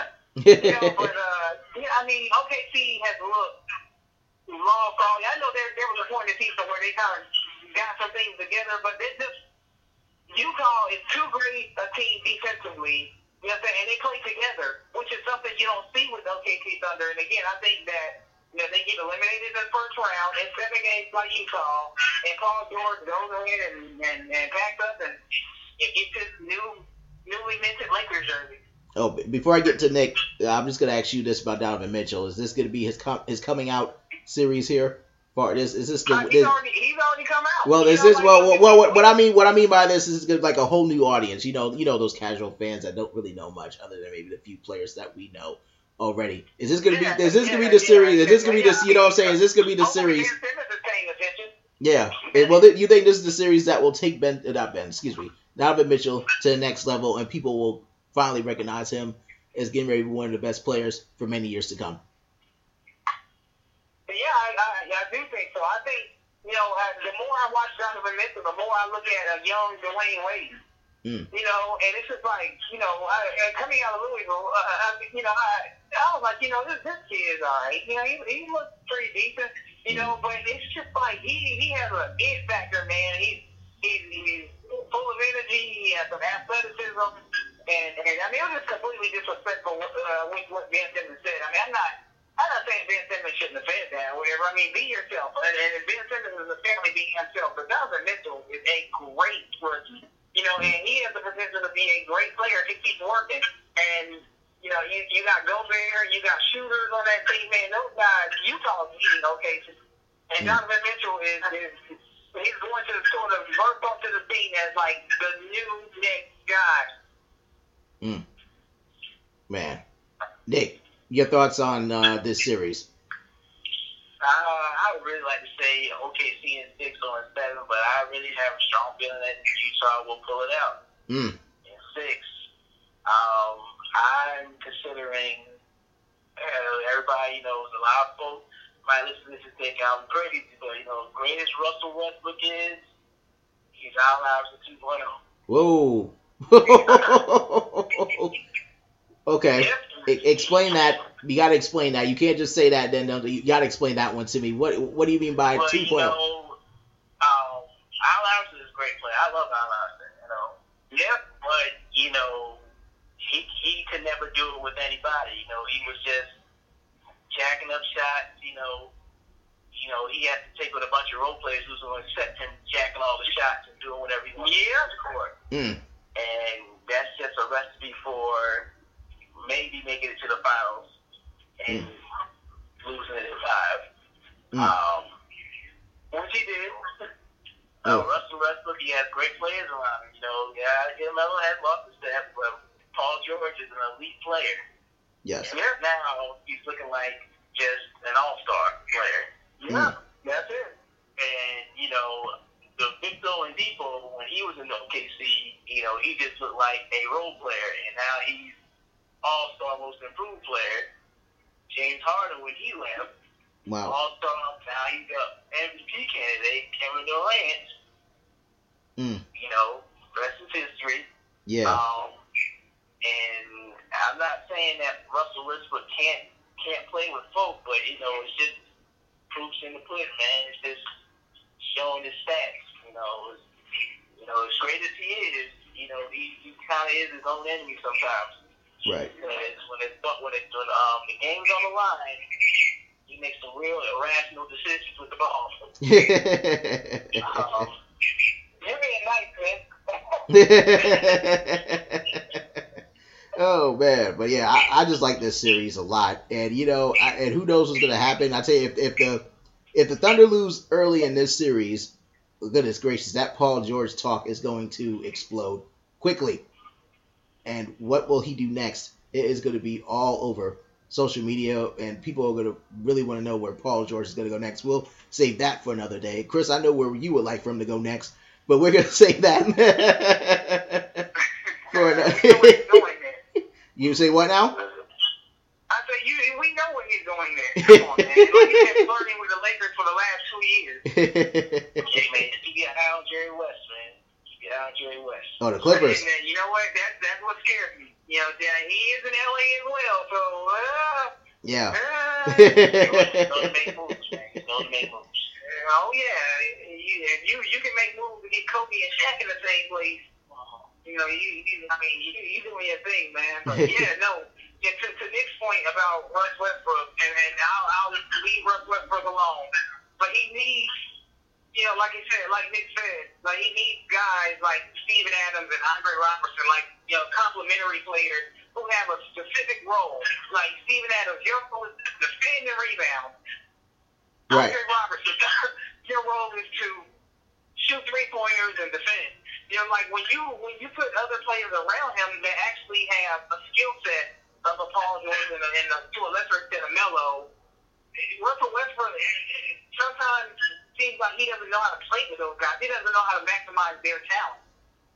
Mm-hmm. So it's it, it's hard to imagine Russ. You know, I mean, dude. I mean, Kevin Durant hasn't really said this, but he said it through. Like if you read between the lines, Russ ran him out of town. Mm.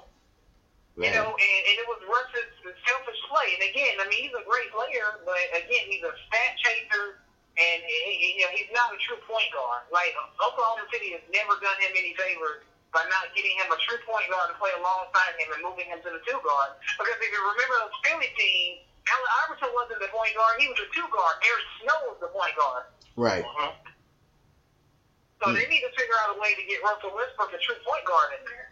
Right. Oh man. So we got two more series we gotta talk about, then we'll get our West Conference predictions and all that stuff.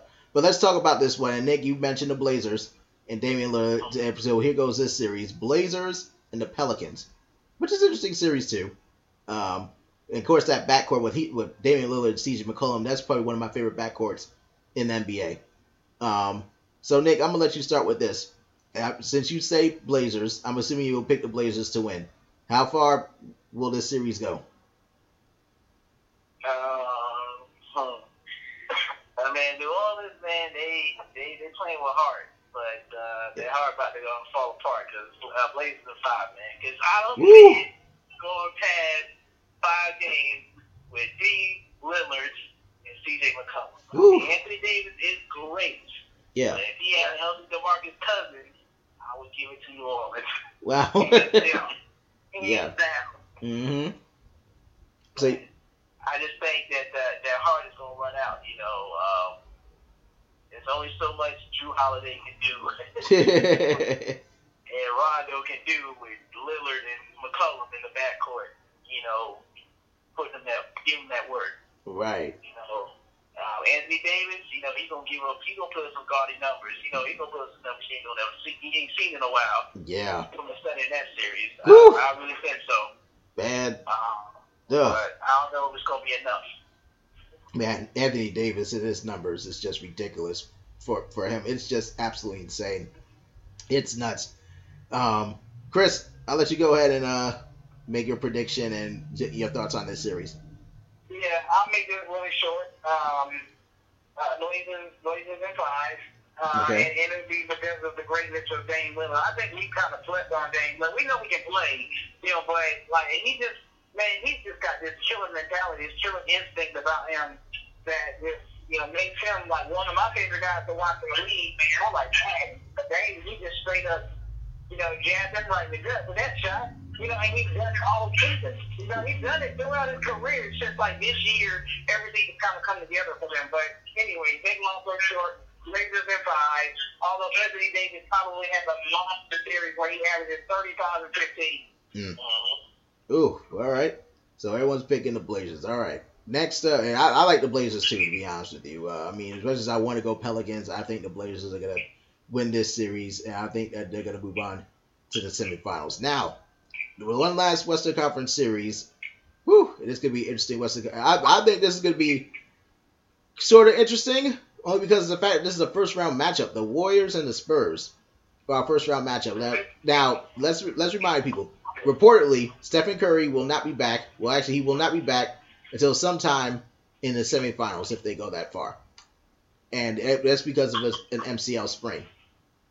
Also, the Spurs. Kawhi Leonard, for majority of the season, has pretty much been MIA with a quad injury. Now he wants that, and and that and the Spurs, they're absolutely out of it's out of control this year from the interviews and uh, I'm just I can't believe I'm seeing this stuff from the Spurs of all organizations that is that, that is absolutely losing their losing it with Kawhi Leonard sitting out and Tony Parker. You know, people say, "Hey, I'm here playing with injuries." It's pretty much what I'm paraphrasing. You know, you should do the same. So, with all that said, Chris, I'm gonna start with you. What happens with this Warriors and Spurs series? Nick, you want to take that one? uh, oh, you go ahead, man. I, I'll just follow up there. You know what I'm saying?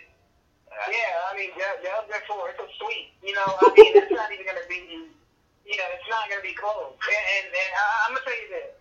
Listen, I respect Gregg Popovich. I think he's one of the great coaches of all time, man. But those guys are other man. I mean, when you think about what what San Antonio's strategy will be, you know, let's let's dump it into LaMarcus Aldridge and let's pray for something great to happen. I mean, that's essentially what their game plan is. I mean, Golden State hosted during this regular season.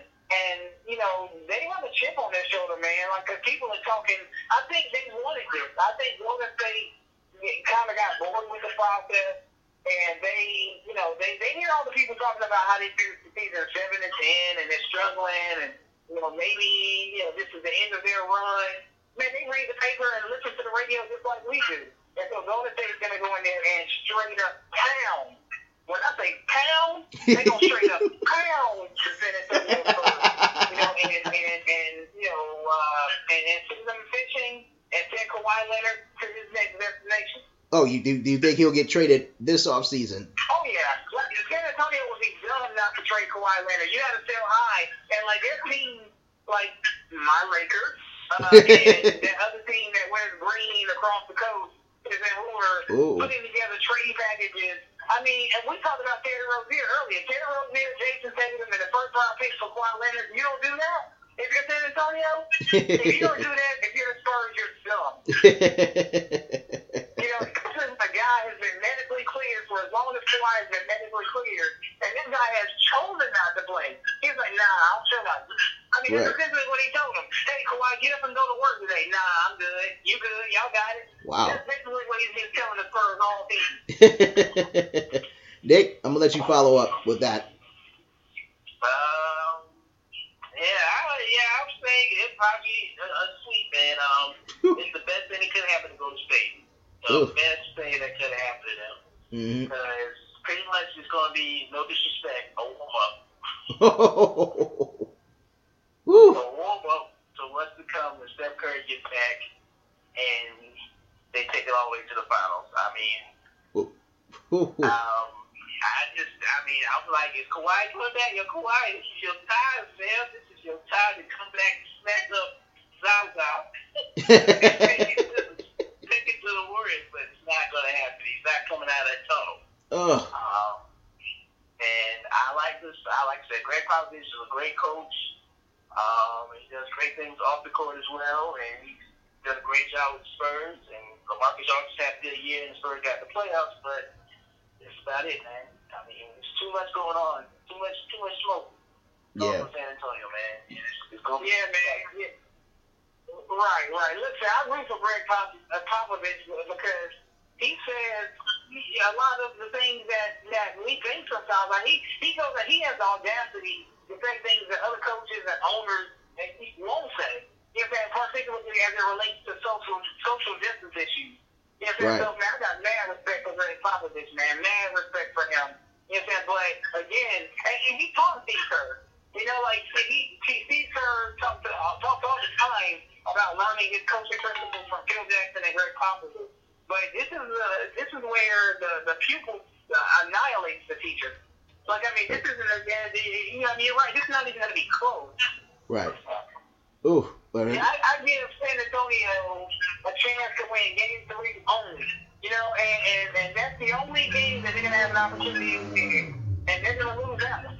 hmm And I'm just gonna say one last thing, but one of my favorite stories though this year has been Quinn Cook, and coming to the Warriors, and I think he Quinn Qu- Quinn Cook has played exceptionally well. I think he's done a great job with the Warriors, and I think he's gonna do a great job in this series actually with this group. Man, as, as, a, as a Carolina guy, man, I, I don't know that I can root for these guys. You know, like, I, I don't know that I can be complimentary of a new guy, you know, especially when, you know, I saw Quinn hit the mall, he went right past. me. You know, uh, nah, let me this side. Yeah, no, you're right, Ron. Like Quinn, Quinn Cook has played well, and uh, he played a lot better than than I expected. Um, but can he sustain that?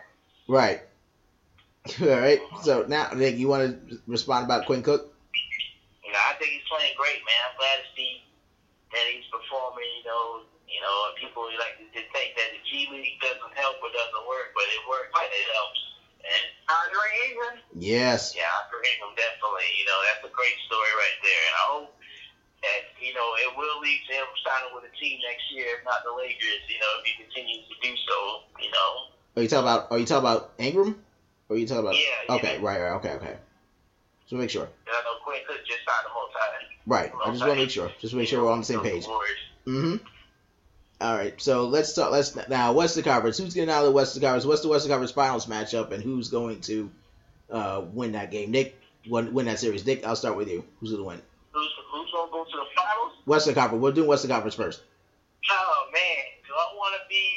Uh, let's just say, do I want to be, you know, crazy Nick right now, out the park Nick, or do I want to be conservative Nick? I'm gonna be a little, little crazy right now. I'm gonna take it outside the box. Okay. I see the Warriors and the Blazers in the finals. Wait. No, that, that that'll be semifinals. I mean, In the West, in the West Conference. Western Finals. Yeah, the Western Conference Finals, the, the Blazers and the Warriors, because Well- I have a strong feeling Wait, wait, wait, wait, wait. that Wait, no. The Blazers are the three seed, Nick. The Warriors are the two. That can't be the finals. That'll be semifinals. But I just Oh wow, that's right, that's right. Houston Yeah. there. Well, there go, there go that, there go that. Uh, well, it's gonna be Houston and I. it's gonna be Houston and it's gonna, it's gonna stay there. Yeah, yeah, yeah. I had it backwards. I had the four five under the. Yeah, right. yeah. It's gonna be Houston and Golden State. and who you gonna pick in that That's gonna be series? Houston and Golden State. And who, and who you got in that series? Uh, Golden State. Um, Mm. Houston, they may have a great series, but you know when they get to the final conference finals and they meet the fully healthy, hopefully fully healthy Golden State Warriors, hmm it's not gonna be a match. And I give them, I give them six games. hmm Um, I think the, I, think- I mean the Rockets can pull it off, but I still think they're a piece away. Right. Because Ryan Anderson ain't it. Right. Chris, your your Western Conference prediction. Uh, well, I, I've said it all along, man. Golden State is the team to beat, you know, until someone beats them. And I, I, Golden State is going to beat Houston 4-1, and it's not going to be as close as everyone thinks. Like, I, you know, everyone's been riding this Houston bandwagon this year. And, I mean, listen, this is not hate. It's that the Rockets have played extremely well, right? Mhm. They, they, they've got some great things this year, and Harden is going to be MVP, and Chris Paul is coming in. I mean, he put up. I mean, I think his numbers this year are, are, are a little bit above his career average. He averaged like 19 and 9 this year, something like that. And, and they shoot threes and do all this. But again, playoff ball is different. And like James Harden, by and large, is a, a ISO heavy player. If they, who, that's, that's how Golden State wants you to play. Golden State, that's why Golden State uh, can guard, uh, you know, Oklahoma City Thunder or whatever. I mean, they've never been afraid to, to say, hey, we love the way Russell Westbrook plays because it's easy for us to guard. And I think Houston is much the same. If you can man up on James Harden and play one-on-one defense on him, particularly in the closing moments, you put Klay or Kevin Durant with some length on uh, on on James Harden and make you know James Harden go one-on-one. And again, he's probably the best one-on-one player in the league right now. But I don't know that he can sustain having to to, you know, to drop 30 a game, whatever, because what are you going to get out of Chris Paul? And it's interesting that we sort of question a great player like Chris Paul, but like, like we talked about early on the podcast, Chris Paul ain't never played past a certain point in the playoffs.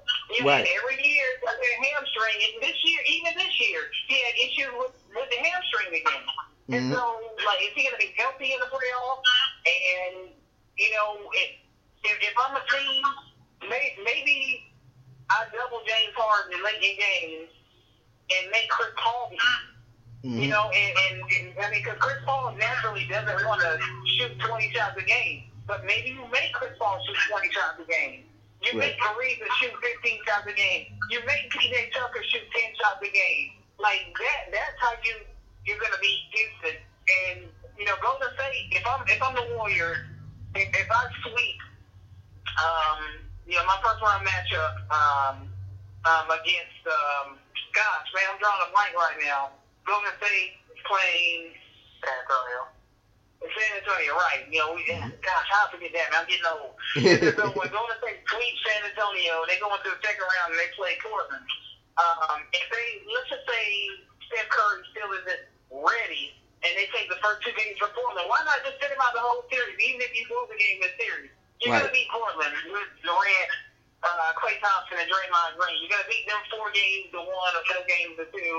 You bring back a healthy Steph Curry for the West Finals Man, Houston, Houston's not beating a healthy Golden State team. I'm sorry. And Clint Capela talked a whole lot of trash early in this year. Uh, and Daryl Morey talked a whole lot of trash early in this year.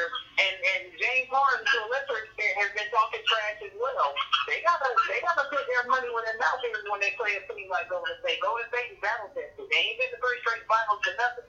Right. Now. You know, they're still hungry. Like when you got a team that's still hungry. Mm-hmm you know, Kevin Durant talked about it in the Sports Illustrated article. He said he thought that last year winning that title was going to satisfy him. He was like, it has not. And you saw, and this was the angriest I saw Kevin Durant all year. I mean, he was, dude, this dude was like firing off on referees and on opposing players like it was nothing Goodness this year. Like, gracious, he did, yes. like every other game, it seemed like. Yes. Oh, my goodness. I throwing those F bombs to that ref in his return from injury. And just throwing yeah, F bombs well, at that ref. sometimes you gotta do what you gotta do, man. Like he was probably Ooh. frustrated about something else, and it just all came out at that moment. Oh man. You know but Golden State four one. Um, and, and, and it's not. Again, I, I won't even question it. I mean, Golden State is, is just that great. All right. So Cavs, Cavs and Warriors. Everyone's pretty much picked for the fourth straight year. Who four four years in a row. Goodness gracious. Um, so Nick, I'm gonna start with you. As far as uh, your predict, uh, who wins? Who wins that series? Uh, Warriors gonna sweep. They're gonna sweep them this time. Ain't gonna be five. They're gonna. Woo! Yeah. It's gonna be ugly. Oh. Yeah, yeah. And, and, and listen, part of this is LeBron James' fault. You know, when LeBron James, when when Cleveland came back and, and uh, you know, uh, from that three-one deficit uh, two years ago, and LeBron James called himself walking out with that Ultimate Warrior shirt on, and then having that Halloween party with those props, he started a whole new kind of beast. Yes. you know? and uh, yeah, it, it's gonna be ugly. Like, and and, and you know, again, I've heard I've heard rumors that LeBron, and again, I can't confirm these. You know, I don't I don't have sources that I can call. But I've heard Stephen A. say this. I've heard, you know, I've read this. I've heard LeBron talk about this. Like, does LeBron even want to get to the finals and lose? like, particularly when he knows that he fared another L, you know, uh, just down the down the barrel, and that it, it may have an impact on his legacy. And I think it does have an impact on his legacy. When you go to, to what, what was this? His eighth finals or ninth finals? Yeah, oh, this is ninth finals. And you know, Billy and Six, the nine finals, he can't be in a GOAT conversation. He shouldn't even be in the GOAT conversation to begin with. No. But that's a story for another day. No, that will no, no, no. LeBron definitely doesn't need to be. In the, yeah, you will say that for another day, but no, he doesn't need to be. I don't think he's number one all time, but he's definitely one of the greats. But um, but all right, um, guys, we went over two hours talking about a lot of stuff tonight. We may not have a podcast this long. It was, man. We may not have a podcast this long ever again, everyone. but it was two hours. It was a very long podcast, and I definitely want to thank everybody. Chris, I definitely want to thank you for joining me and Nick for the, for, for our debut for this podcast, and it definitely was a good one. I thought, um, Nick, definitely thank thank you for sure uh, for, for, for wanting to do this for sure. Um, and, I, I, and Nick, this is actually probably your first time like media wise doing something. How how did it feel? Um, it feels great. You know what I'm saying? I know I'm, you know, I'm considered a little out, you know, outlandish, you know, kind of, kind of a cocky talker, but you know, I just want to see a guy. I don't consider be cocky. It's just, you know, it is what it is. know I'm saying? no disrespect here. It's just all, you know, I feel, man. Right, and uh, we, like I said, we will talk about other things other than sports. Um, like I said, we'll save Cardi B and Nicki Minaj for another day. I know I wanted to get into that, but it's like it was just too many, too much sports going on. Too much sports going on. I, I will talk about that another day. I'm just waiting for that album to drop, but but, but uh, for Nicki's album to drop, and we'll and then I'll talk about it that day. But uh, everyone, thank you for staying with us uh, for over two hours, and uh, definitely want to thank you guys uh, for sure for listening to me, and uh, we're definitely uh, you know me Nick we'll definitely we'll have Chris back very soon. Um, but but just thank you guys for listening, and hopefully you guys will come back to listen to us more. Thank you all, thank you guys very much, and we'll speak to you all next time. This is Ron and Nick's rundown. Are you guys got any final thoughts? No, man, this is beautiful. I, I enjoyed it. You know, Ron, Nick, you gotta keep doing your thing, man. Listeners, listen to these guys, man. Listen to us. Hopefully, you get something from this podcast. If you don't, you know what? Oh well. Nick, you got anything else you want to say? Um, no, this was great, man. You know, I hope everybody do listen and uh, continue to listen. Hopefully, you know, soon they'll start subscribing and all that good stuff. And um, like you said, we're gonna be talking about a lot of other things, you know, you Yes. know, outside of sports. And um, and if you're a sneakerhead, if you don't like that terminology, too bad. If you're a sneakerhead, because I'm one. Yeah. try out that too. Yes. Nick will definitely share you guys. Nick, are you going to share people tips of what to do for our sales? You plan on doing that? Absolutely. You know what I'm saying? Absolutely. So if you trying to have a good deal on sneakers, or you trying to get up on a release, so you don't get, you know, lost in the sauce. You out there looking sick because you didn't get the new Bred Toe one, or the Mobios, or, or you know, the, the, the Pharrell and the, you know, the Pharrell joints. Mm-hmm. I mean, I can, I can, I can give you some good advice on that. You know, the Shadows come out this weekend. That's Mm. gonna be a big deal. Mm. Um, yeah. Man. So uh, yeah, it's gonna be big. It's gonna be big. So we're gonna have a lot more coming soon. Like I said, we'll talk about some movies that I like to watch too, and that type of thing. But this is primarily a sports podcast.